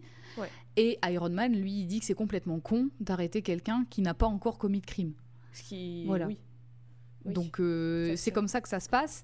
Et effectivement, Carol étant la meilleure amie de Jess, qui d'autre qu'elle pour la contacter et lui demander d'enquêter sur le background des personnes qui ont été désignées par l'inhumain finalement. Mhm. Alors au début, Jess, elle prend pas trop la demande au sérieux, mais elle s'exécute parce que bah elle est détective privée, donc c'est un petit peu son taf. Jusqu'au moment où en fait, elle apprend un jour que Hawkeye a tué Bruce Banner suite à une vision justement de ce garçon. Mhm. Alors, à ce moment-là, elle est au téléphone avec Carole. Carole essaie de lui expliquer et en fait, elle, euh, elle pète un plomb. Elle est furieuse d'apprendre que Carole, du coup, elle est plutôt dans le camp de celles et ceux qui veulent arrêter le- les crimes avant qu'ils n'aient lieu. Et elle la tient pour responsable de la mort de Bruce. Donc elle va à la confrontation, elle va la voir directement à sa base et elle lui annonce que, bon, elle est très bien consciente que en combat 1v1, elle gagne pas, c'est sûr. Elle dit Je sais que je gagne pas contre toi, mais par contre, on n'a plus, rien à- on n'a plus rien à se dire, quoi, toi et moi, c'est terminé. Donc en fait, elle rejette complètement son amitié à Carol Mm. Danvers. Et hum, on pourrait penser que pour cette raison, Spider-Woman est du côté d'Iron Man, mais en fait, pas du tout. Elle est neutre. Elle est ni d'un côté ni de l'autre. Mm. Elle n'est pas avec Iron Man, pas avec Captain Marvel. Et d'ailleurs, euh, bah, elle veut pas plus prendre part à ce conflit qui a suffi à coûter des vies et son amitié avec Carol, quoi. Peu de temps après ces événements, Jessica apprend la mort de Roger, orchestrée par le super bouffon. C'est pas le bouffon vert, c'est un autre gars. C'est un autre mec. super- Il s'appelle le super bouffon. Le En anglais, c'est en anglais, c'est le hobgoblin. Oui, ah oui, ok. c'est pas le oui. green goblin, c'est le hobgoblin. C'est le super, Super bouffon, euh, il est traduit comme ça en français. c'est ça. Et en fait, elle, elle est abattue parce que c'est vraiment peu de temps après en plus. Enfin, c'est peu de temps après avoir pris des, des petites vacances et tout. Elle allait à la plage avec lui, avec, avec son Mm. fils Jerry et aussi avec la fille de Roger qui s'appelle Kaylee. Et en gros, euh, c'était vraiment des bons moments. Et là, bam, d'un coup, lui, il va sur une mission. Et en fait, euh, c'est une mission où il veut faire le bien. Donc, il a vraiment Ouais. changé de, de, de camp, quoi. Et Mhm. en fait, euh, apparemment, il est mort à cause du, du super bouffon. Donc, quand elle veut rendre visite à la petite amie de Roger pour lui présenter ses condoléances, étrangement, celle-ci l'envoie royalement chier. Parce que du coup, elle dit, bah, tu es la raison de la mort de Roger, en fait. Enfin, c'est à cause de toi. Tu lui as mis toutes tes idées dans la tête, comme quoi que c'était un super-héros et tout. Il a pris des Mhm. risques inconsidérés euh, à cause de toi. Mm. Donc elle lui en veut. Et en plus de ça, elle lui dit euh, Je sais de toute façon ce que tu représentes pour lui. Donc en gros, euh, tu comprends bien qu'elle est très jalouse d'elle. Alors que Jess, elle dit Ben non, non, euh, ça a jamais été comme ça. euh, Enfin, je comprends pas ce que tu me dis. Bref. Elle est abattue et elle peut même pas parler avec Kaylee, tant, euh, tant en fait euh, sa mère l'envoie chi- l'envoie chier. Plus tard, elle retrouve Ben qui lui confirme en fait que Roger était bel et bien amoureux d'elle et qu'il était plutôt sur le point de quitter sa copine, quoi. Ah merde. Donc euh, ouais, pas bonne ambiance. Et de ce fait, Jess, elle, est, enfin, elle va partir en mode vengeance contre le super bouffon. Et au fil de son enquête, elle va tomber sur un mystérieux homme encapuchonné qui n'est autre que Roger, qui a survécu grâce à des vêtements de protection alien que Carole avait donnés au départ à Jess pour protéger son ventre. Oui. Et qu'en fait, comme c'est un genre de truc extensible, machin, lui, il l'a mis aussi, euh, il le mettait quand il allait en mission. Donc il mettait des vêtements de grossesse quand il allait en mission. bah finalement. écoute, si ça le Voilà. protège, ça le protège. Bah, ça, l'a- ça lui a sauvé la vie. Bah, voilà. Ça lui a sauvé la vie. Et donc il s'est fait passer pour mort parce qu'en fait le super bouffon, bah, il aurait quand même tenté de le tuer euh, tout le temps si- s'il Mhm. avait montré Ouais, qu'il était sur- voilà, qu'il avait survécu. Soulagée de le voir sain et sauf, Jessica, eh ben, elle se rend compte qu'en fait euh, elle a vraiment... Elle, enfin, il lui manquait de fou en fait. Et donc du coup, elle embrasse celui qui a toujours été là pour elle depuis qu'elle a enquêté sur lui. Et finalement, c'est le début de leur relation. Oh, Voilà.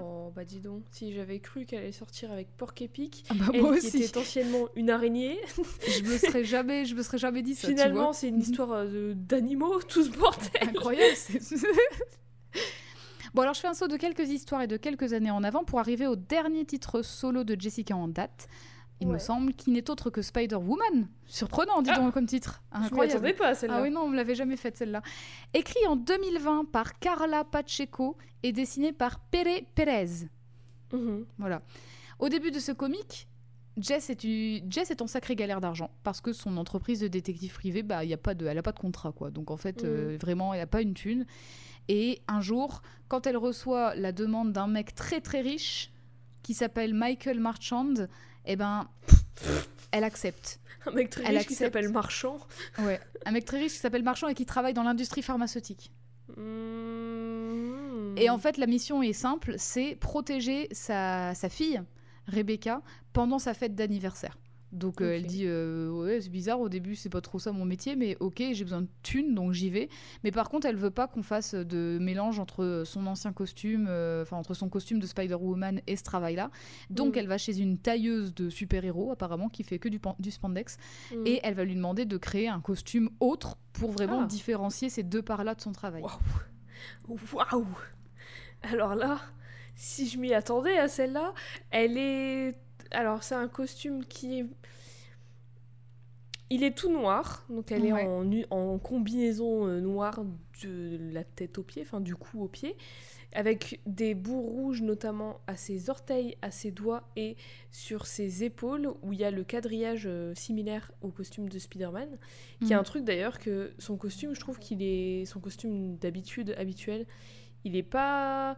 On voit que c'est un truc Spider-Person, mais il est pas genre copier-coller de Spider-Man non plus. Oui, parce qu'il n'y a pas la beaucoup. toile d'araignée Ouais, en motif. Ouais, c'est juste, c'est juste en dessous de ses bras en fait qu'elle en a sinon. Par contre, alors bon, et il y a l'araignée rouge en plein milieu de son torse avec un triangle jaune et toujours son masque avec les gros yeux blancs comme les Spider-Person. Mm. Mais en revanche, euh, si elle veut pas être confondue, enfin si elle veut pas être prise pour Spider-Woman, c'est un peu raté. C'est quand même un costume d'araignée, c'est complètement con. Oui, mais c'est voilà, elle veut pas être identifiée. Enfin, c'est pas qu'elle veut pas être prise comme Spider-Woman, c'est qu'en gros, elle veut pas que son costume habituel soit le symbole de je suis une garde du corps. Donc en gros, Oui, elle dit ok, bon, j'y vais en tant que. Spider-Woman, mais euh, j'ai un costume différent. C'est comme si, tu vois, t'avais deux métiers et tu mets ton costume pour Oui, aller à la boulangerie et ton costume pour aller travailler chez les pompiers. Tu vois, c'est voilà, deux costumes C'est différents. vrai. ouais. La fête d'anniversaire de la petite Rebecca a lieu sur le yacht de son père, qui est rapidement attaqué par des mecs qui débarquent en hélicoptère. D'ailleurs, c'est des Français. Je sais pas. Jessica a dit c'est des Français en hélicoptère. Je me suis dit il y a une blague. Et en fait, ils parlaient vraiment français. J'ai dit ah ok d'accord. C'est tout.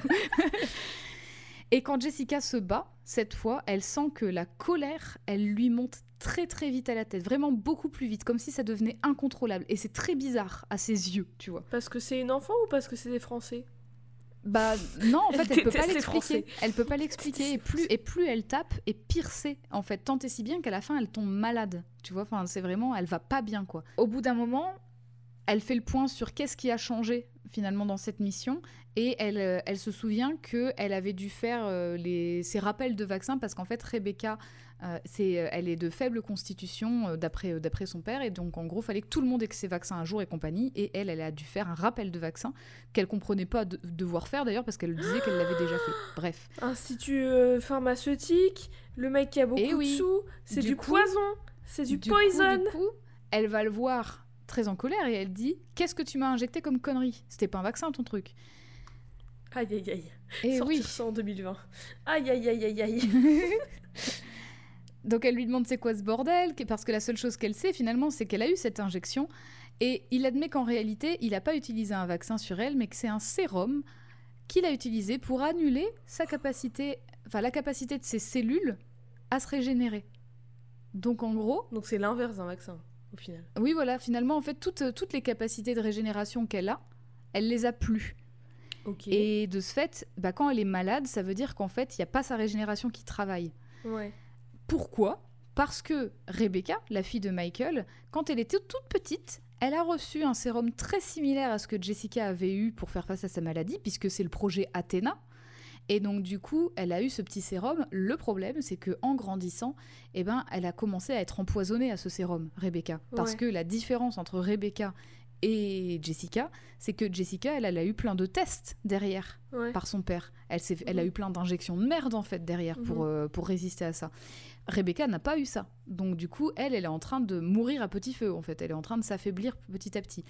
Et Michael Marchand, il lui dit en fait, euh, la seule solution que j'avais pour comprendre ça, c'était justement de, de vous demander si, euh, si je pouvais analyser vos cellules pour comprendre ce qui se passe quand je vous enlève votre pouvoir de régénération.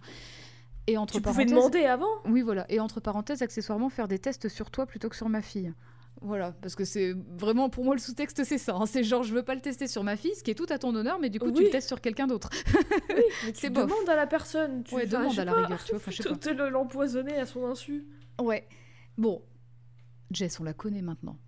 À ton avis, elle le prend bien ou elle le prend pas bien Bah mal, elle le prend mal. Elle est furieuse Bah oui. Elle est furieuse, mais il tire sur la corde sensible et il lui dit mais tu sais, ma fille, c'est toute ma vie. Et toi, t'as un fils. Ce serait pareil pour toi, non? Et du coup, elle, ouais, elle se dit qu'en même temps, elle ferait aussi tout pour son fils, tu vois.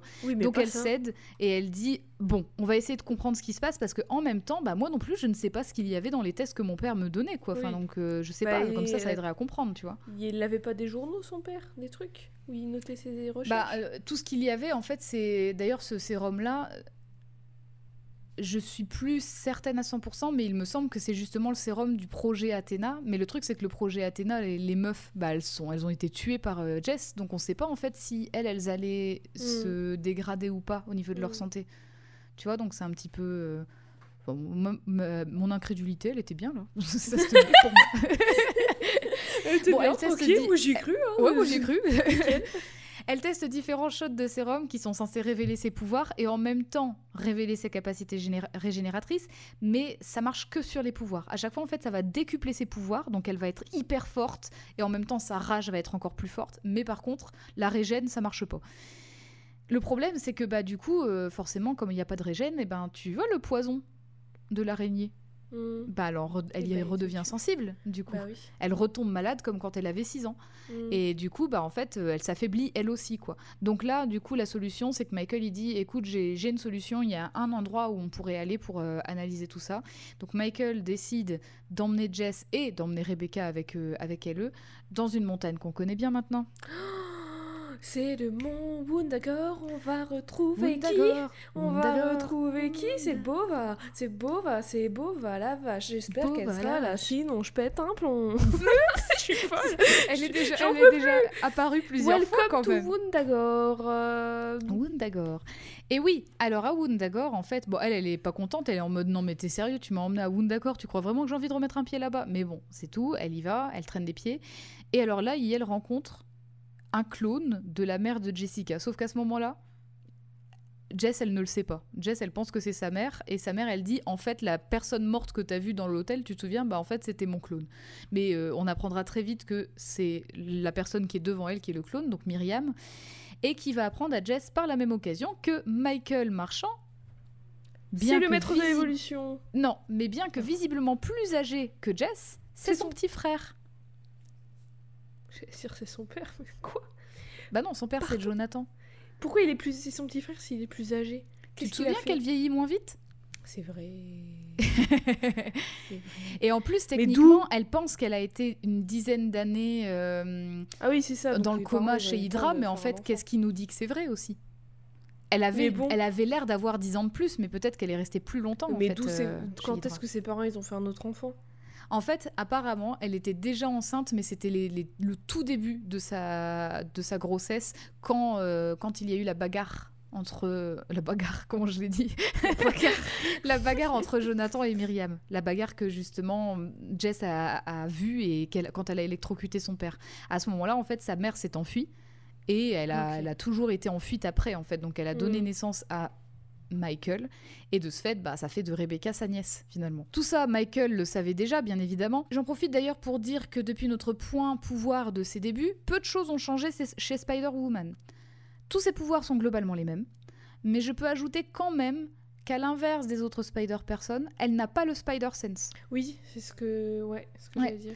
Elle est détectable par les autres. Genre quand elle rencontre Peter Parker, il la reconnaît comme une Spider-Person, mais elle, elle n'a pas le Spider-Sense. Par contre, du coup, ils lui ont rajouté une ouïe très très développée. Mais en tout cas, elle n'a pas, le, elle a pas ce, ce mm. cet instinct euh, vraiment où elle, elle sent un, danger arriver ou une autre Spider-Person dans le coin, etc. Elle n'a pas ça. Leur retrouvaille, donc à Michael, Rebecca, Jess et aussi le clone de Myriam, ne vont pas durer très longtemps parce qu'elles sont vite interrompues par Octavia Vermis, la fille d'Otto Vermis, qui arrive pour foutre la merde, parce qu'elle aussi, elle appartient à Hydra, bien sûr. Le clone de Myriam se sacrifie pour tenter de tuer Octavia, laissant aux trois autres le loisir de, de fuir. pardon.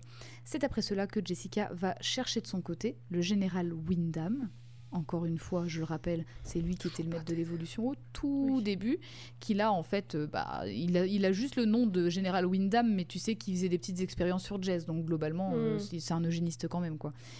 Et elle demande de l'aide de sa meilleure amie, à qui elle ne parlait plus trop, Carol Danvers. Ah. Le Et je le vais m'arrêter là. Non pas parce que la série est arrêtée, parce que la Parce série tu est ne veux pas spoiler. voilà, la série est terminée, mais surtout, je pense que dans tous les cas, on a un- déjà un très très bel aperçu de qui est Jessica Drew, Oui. aka Spider-Woman, dans les comics Marvel. Et franchement, bah moi je peux que vous recommander de lire les histoires, notamment les runs de Bendis. Ça a l'air 2005 plus et cool, 2009. euh, depuis qu'elle est euh, détective privée, quoi. Oui, carrément. Avant le truc euh, Heroic Fantasy et tout, ça avait l'air un peu Ouais, chiant. et ça, ça, ça, c'était un peu. En fait, c'était un peu chiant parce qu'en plus, les méchants, c'était souvent des méchants de seconde zone. Genre, t'avais un mec qui arrivait, c'était vraiment un chevalier du Moyen-Âge, tu vois. Et j'étais genre, est-ce que j'ai vraiment. Moi, je m'attendais pas à ça. Alors après, Morgane l'a fait, c'était plutôt cool, je trouvais. Et puis en plus, Mais quand Morgane ça l'a allait fait, elle est- trop dans elle est dans fantasy. le- Ouais, Il me semble qu'elle reste. Elle Ouais, est... ouais. Elle, est, elle, elle était vraiment, vraiment cool, mais tous ne se valaient pas. Et encore Ouais. après, j'en oublie plein parce que vraiment, 50 chapitres, c'est long. hein. Mm. Et il y en a vraiment beaucoup des méchants parce que c'est limite un chapitre, un méchant, quoi. Donc euh, c'est Ouais. voilà, il y en a vraiment plein. Mais c'est vrai que la, déjà le, le petit retcon qui a eu lieu par euh, Brian Michael Bendis, déjà il fait que ça se tient vachement mieux, je trouve. Mm. C'est clair. Le, le fait que t'as quand même un petit, un petit truc où en fait t'as ce petit doute au début où tu te dis est-ce que les parents savent qu'ils bossent pour Hydra? Parce que techniquement, Windham, il leur dit pas qu'il Mhm. qu'il est pour Hydra. Donc, est-ce qu'en fait, ils pensent qu'ils bossent pour le gouvernement anglais et ils se font manipuler? Ou est-ce que, dans le fond, ils le savent? Euh, Il y, a ce- il y a ce petit truc, et en fait, à la fin, Mhm. bah, quand elle retrouve son père, bah, tu, tu vois que c'est un petit peu révélé que lui, il s'en fout finalement de qui l'emploie Mhm. puisque ce qui compte, c'est euh, c'est ses recherches et, et son ego à lui. Mais en fait, euh, j'ai trouvé ça quand même beaucoup plus précis et beaucoup plus crédible aussi, même si Oui. je trouve que déjà le retcon de 78 plus par rapport au, à c'est une araignée, 77, quoi. bah Mm. 77 oui c'était chelou, mais en même temps, comme je l'avais dit, c'est quand même un gars de Hydra qui dit ah bah en fait ce que je sais Oui. de toi c'est ça donc peut-être qu'il Ouais. mentait aussi tu vois mais vrai. du coup euh, c'est vrai que euh, affiner un petit peu ces origines là c'était quand même Mhm. vachement mieux et franchement ouais les dernières runs elles sont cool donc les runs de 2005 et 2009 je vous recommande de les lire mais aussi les suivantes qui creusent encore plus ses liens familiaux et sa personnalité aussi parce qu'il y a en fait comme on, le disait, ben, elle a été très longtemps sous le joug d'autres entités. quoi. Donc au début, alors qu'au début, en 77, Spider-Woman, elle était connue que sous le prénom d'Arachné, officiant pour le compte de méchants très très méchants de chez Hydra, elle devient vite une vraie personnage avec une identité, un passé qui se précise encore au fil du temps et qui offre un terrain fertile pour développer des histoires en fait. D'Arachné à Jessica Drew, d'une femme martyre au passé flou jusqu'à une femme couteau suisse quand même aux à plusieurs formations. J'avoue. Ouais, parce qu'elle sait tout faire, quoi, finalement. Enfin, elle a eu tellement de formations différentes, ça pourrait être une espionne rêvée, en vrai, Et mais... elle, elle sait parler euh, toutes les langues du monde. euh, elle sait, elle, ouais, elle sait faire plein de choses. Ouais. Cette version de Spider-Woman, elle est toute particulière. Alors, je dis version parce qu'effectivement, il, en a- il y en a d'autres. Jessica a son panel de pouvoirs bien à elle, comme la bioélectricité qui remplace l'étoile, euh, et aussi sa combinaison conçue pour qu'elle vole, mais aussi tout un tas d'autres compétences qu'elle acquiert au fil de ses missions, que ce soit chez Hydra, le Shield, les Avengers, le Sword, etc., ou même à son propre compte. Longtemps, son identité n'a jamais été vraiment sienne, ça on l'avait déjà Mhm. dit, parce qu'au départ, elle est euh, soit une création du maître de l'évolution, soit un sujet de test pour son père. Elle sera considérée comme acquise par Hydra, puis même par les Skrulls qui vont la, littéralement la remplacer et se servir de son image et de son, sa position. Mm. Et en fait, c'est au fil des rencontres et au fil de ses team-ups aussi, finalement, c'est de tout ça en fait qu'elle va tirer sa force. Et au milieu de toute cette rage et de tout cette, toute cette solitude et ce désespoir euh, face auquel elle est confrontée quand même très, très souvent, et ben elle va trouver par exemple en Carol Danvers une meilleure amie. Mm. Euh, et aussi d'autres amis chez les Avengers et même en dehors avec Ben Urich par exemple et Roger le porc épic qui deviendra même son amant. Elle revient de loin quand même, enfin je sais pas, euh, elle, elle revient de vachement loin de Jessica parce C'est que au clair. fond tout ce merdier dans lequel elle et sa famille étaient impliqués, bah, ça a pas aidé ses relations au début, ça a pas aidé au- aussi son rapport à elle-même. Mhm. Mais on voit que plus les histoires sont vraiment écrites pour elle, et plus elle se constitue sa propre famille de plein de façons, donc avec ses amis, avec les Avengers, avec son cabinet de détective, Avec son euh, avec son propre enfant, Jerry, avec Roger, et même avec Michael et Rebecca, finalement. fils. Et finalement, je vais conclure là-dessus, mais comment aurions-nous pu parler de toute façon d'une Spider-Person sans parler de famille Exactement. Je pose Oh, ça C'est beau. Voilà. C'est beau, bravo, bravo. Est-ce que tu as des Jessica. Euh, J'ai une question, mais je sais pas si tu as la réponse, mais c'est une question ouverte. Bah, dis-moi. Je, je, j'ai l'impression que c'est la seule perso Marvel qui a été enceinte, mais qui continuait sa carrière de super-héroïne pendant qu'elle était enceinte. Je pense pas que. Ah. Est-ce, est-ce, est-ce que tu connais d'autres persos de comics Marvel qui, quand elles étaient enceintes, si elles étaient enceintes, elles genre elles avaient une, une run où elles continuaient de partir en mission et tout. Je pense que c'est la seule. Bah, j'en ai aucune idée. Et je peux pas te répondre, mais c'est vrai que c'est pas souvent qu'on voit ça. Et Bah, d'ailleurs, que c'est euh, donc c'est assez notable. Cela dit, dans la... Alors la run 2016, elle est déjà enceinte, euh, bien enceinte, hein, elle est à plus de 30 Mhm. semaines, je crois, donc quand même. Et en fait, elle, euh, elle fait... Enfin, quand la run commence, en gros, elle est en couverture avec Ben, et c'est le porc épic qui fait l'émission. Et elle, en fait, elle lui, elle lui dit fais ça, fais ça, fais ça. Donc en fait, elle est déjà plus trop en train de se battre à ce moment-là, mais elle est encore en train de travailler, mais en, Mhm. en assistance, tu vois. Elle va pas se battre. Et euh, à la fin de cette euh, mission-là, en fait, tu vois qu'elle prend son congé maternité. Donc euh, ça y est, Ouais. c'est voilà, elle arrête de travailler et Mais tout. bon, on sait quand même Et- que Carole, elle lui a offert des vêtements exprès pour se protéger Oui, et tout. Donc voilà, on ça. imagine qu'elle a continué à travailler et tout. euh. Oui, en oui, bah, et puis même de toute façon, euh, quand elle va dans la dans la station, dans la station, c'est la station Alpha Flight qu'elle s'appelle Oui. justement. C'est la station où Carol Danvers va, va établir son QG pendant Civil War d'ailleurs. Mhm. Euh, et ben Alpha Flight, c'est euh, euh, la station où elle va se faire son suivi de grossesse Mhm. et qu'il y a cette prise d'otage des Skrulls. Et effectivement, bah là, en gros, les Skrulls, ils, font, ils foutent la merde. Elle, elle est pas contente. Et, et en gros, elle est, bah, elle est pas contente pour plein de raisons. Elle est pas contente parce que c'est des Skrulls. Elle est pas contente parce que, bah, en fait, ils prennent en otage une salle pleine de, de personnes enceintes. Et du coup, elle est en Mhm. mode, bah, vous êtes sérieux là, franchement, vous trouvez pas qu'il y a d'autres priorités? Il y en a qui doivent accoucher, il y en a qui ont peut-être des complications et tout. Mhm. Donc elle est pas contente. Et en fait, quand- comme elle voit que c'est deux idiots qui les surveillent, bah, elle, les, elle les met hors d'état de nuire. Et à chaque fois, en fait, elle développe des combines où elle met les autres personnes enceintes dans le coup en disant on va faire ça, on va faire ça. Elle, elle élabore des plans. Et au bout Ouais. d'un moment, en fait, elle elle prend la poudre, la poudre d'escampette, pas pour délaisser les, les meufs, elle les met en sécurité, mais justement parce qu'elle apprend qu'il y a ce prince Skrull, qui est un enfant, qui en fait est traité dans cette station euh, hospitalière, et euh, parce qu'il a le cancer, ou je sais pas quoi, d'ailleurs je ne sais Mm. pas un cancer de quoi, j'ignorais que les Skrulls pouvaient l'avoir, je pensais que c'était Bah, et premier humaine, Captain finalement. Marvel, il a eu un cancer. hein, Ah oui, c'est vrai. C'était un crime. Mais C'est quand un même. crime. Justement, Ouais. les cancers humains sur les personnes pas humaines dans l'univers Marvel, c'est dangereux. Oui, c'est d'autant plus pire dangereux. finalement, je pense. Et donc effectivement, en fait, elle, elle décide d'aller le d'aller le sauver, quoi, enfin d'aller euh, régler ce problème tout de suite. Mhm. Elle, elle se dit finalement. Et il y a, oui, et il y a aussi un autre enjeu, c'est que les Skrulls, en fait, ils ont prévu de faire sauter la base une fois qu'ils auraient mis la main sur le gars, enfin sur le gamin. Donc en Mhm. gros, elle se dit, bah déjà, je vais sauver le gamin, mais je vais le- leur empêcher de faire ça, juste en mettant hors de, de, de portée le, le gamin, quoi. Et au final, euh, ouais, enfin, il, il la sauve, elle le sauve, enfin voilà. Et donc, euh, il y a aussi un petit rapport sympa aussi où elle se rend compte que tous les Skrulls sont pas méchants, tu vois. Mais non, je ne sais pas, je, je pourrais pas Bah, répondre je, à, moi, à cette pas question. en tout cas. J'ai pas J'ai l'impression. pas le Même d'avoir une euh, ouais. couverture d'une perso qui est enceinte, en costume et tout. Enfin, c'est. c'est- Voilà, faut le noter. Faut Ouais. le noter. C'est bien notable, c'est vrai, tout à fait. Sinon, non, je n'ai pas d'autres questions. Sachant en tout cas que c'était un plaisir de tous les instants euh, pour moi de travailler là-dessus. J'aurais tellement aimé lire toutes ces apparitions, mais euh, peu de temps. Mais Bah, en tout puis, cas, il y en a vraiment, ouais, non, il y en a beaucoup, beaucoup. Je pense, en fait, je pensais pas qu'elle avait autant de titres solo déjà. J'avoue Je savais qu'elle en avait, mais je pensais pas qu'elle en avait autant. Et je pensais Mais pas qu'elle apparaissait dans hein. autant de team-up, en fait. Et très, ouais, donc je suis très appréciée. très contente C'est de c'est très bizarre euh, parce qu'elle est très très appréciée. et après, peut-être parce qu'on est en France, c'est pas aux États-Unis, mais j'ai l'impression qu'on connaît très peu de choses d'elle. La preuve, je savais pas Bah ouais. grand-chose d'elle non plus. Ouais, ouais. Donc c'est très étrange comment elle peut être si populaire et en même temps si inconnue au bataillon, en tout cas pour nous en France.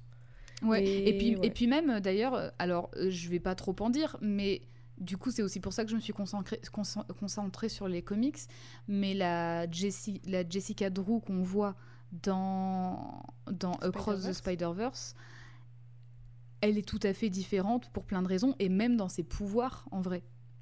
Parce que Ouais. du coup, j'y ai elle est repensé. enceinte et je me-. Oui, elle est enceinte aussi.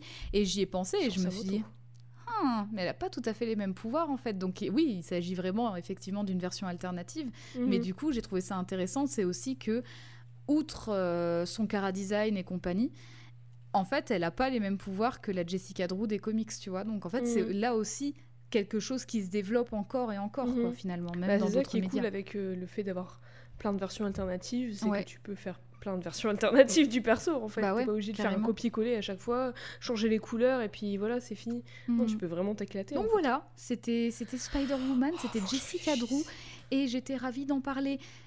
Est-ce que tu as une note, une échelle de valeur? Sur. Je réfléchis au nombre, mais j'ai pas d'idée.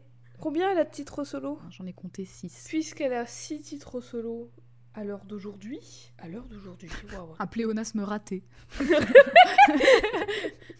On peut pas tout réussir dans la vie. hein. Écoute, sur 6 Mont Wundagore, Oh échelle que j'aurais jamais pensé mettre pour Spider-Woman, je vais lui mettre Bah, la moi, note pareil, hein. de...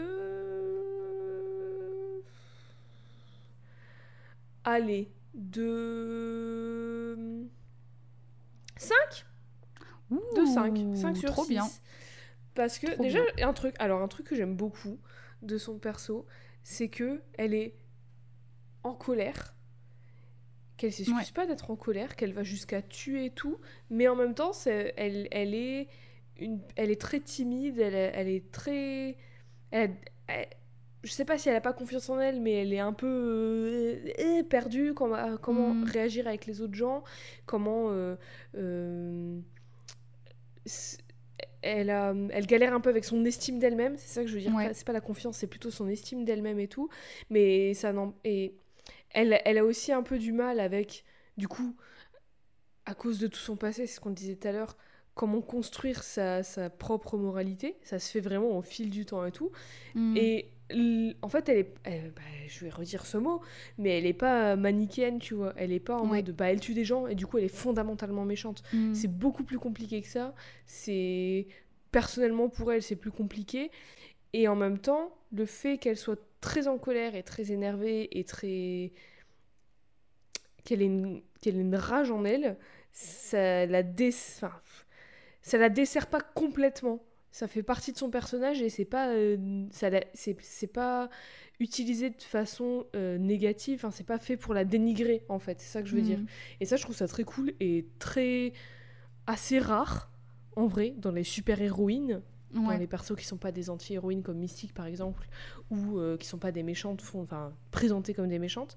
Donc je trouve ça assez rare et donc c'est très cool, j'aime beaucoup. Après, bah, comme toute Spider person, elle est un petit peu rigolote hein, à, à Oui, plusieurs voilà. occasions. hein. Je, me suis, je, Et- suis- je me suis pas attardée là-dessus, mais Elle euh, elle, est quand même pas un comic toujours vénère. Quoi. et- Oui. Et elle reste quand même, elle fait le bien, elle veut faire le bien, c'est tout son Mm. dilemme, c'est de faire le bien et tout, et de savoir la vérité du faux, et de, de savoir même elle-même ce qu'elle pense d'elle-même et ce qu'elle Mm. pense des autres, enfin c'est tout un bordel. Le fait qu'elle soit... euh, que son...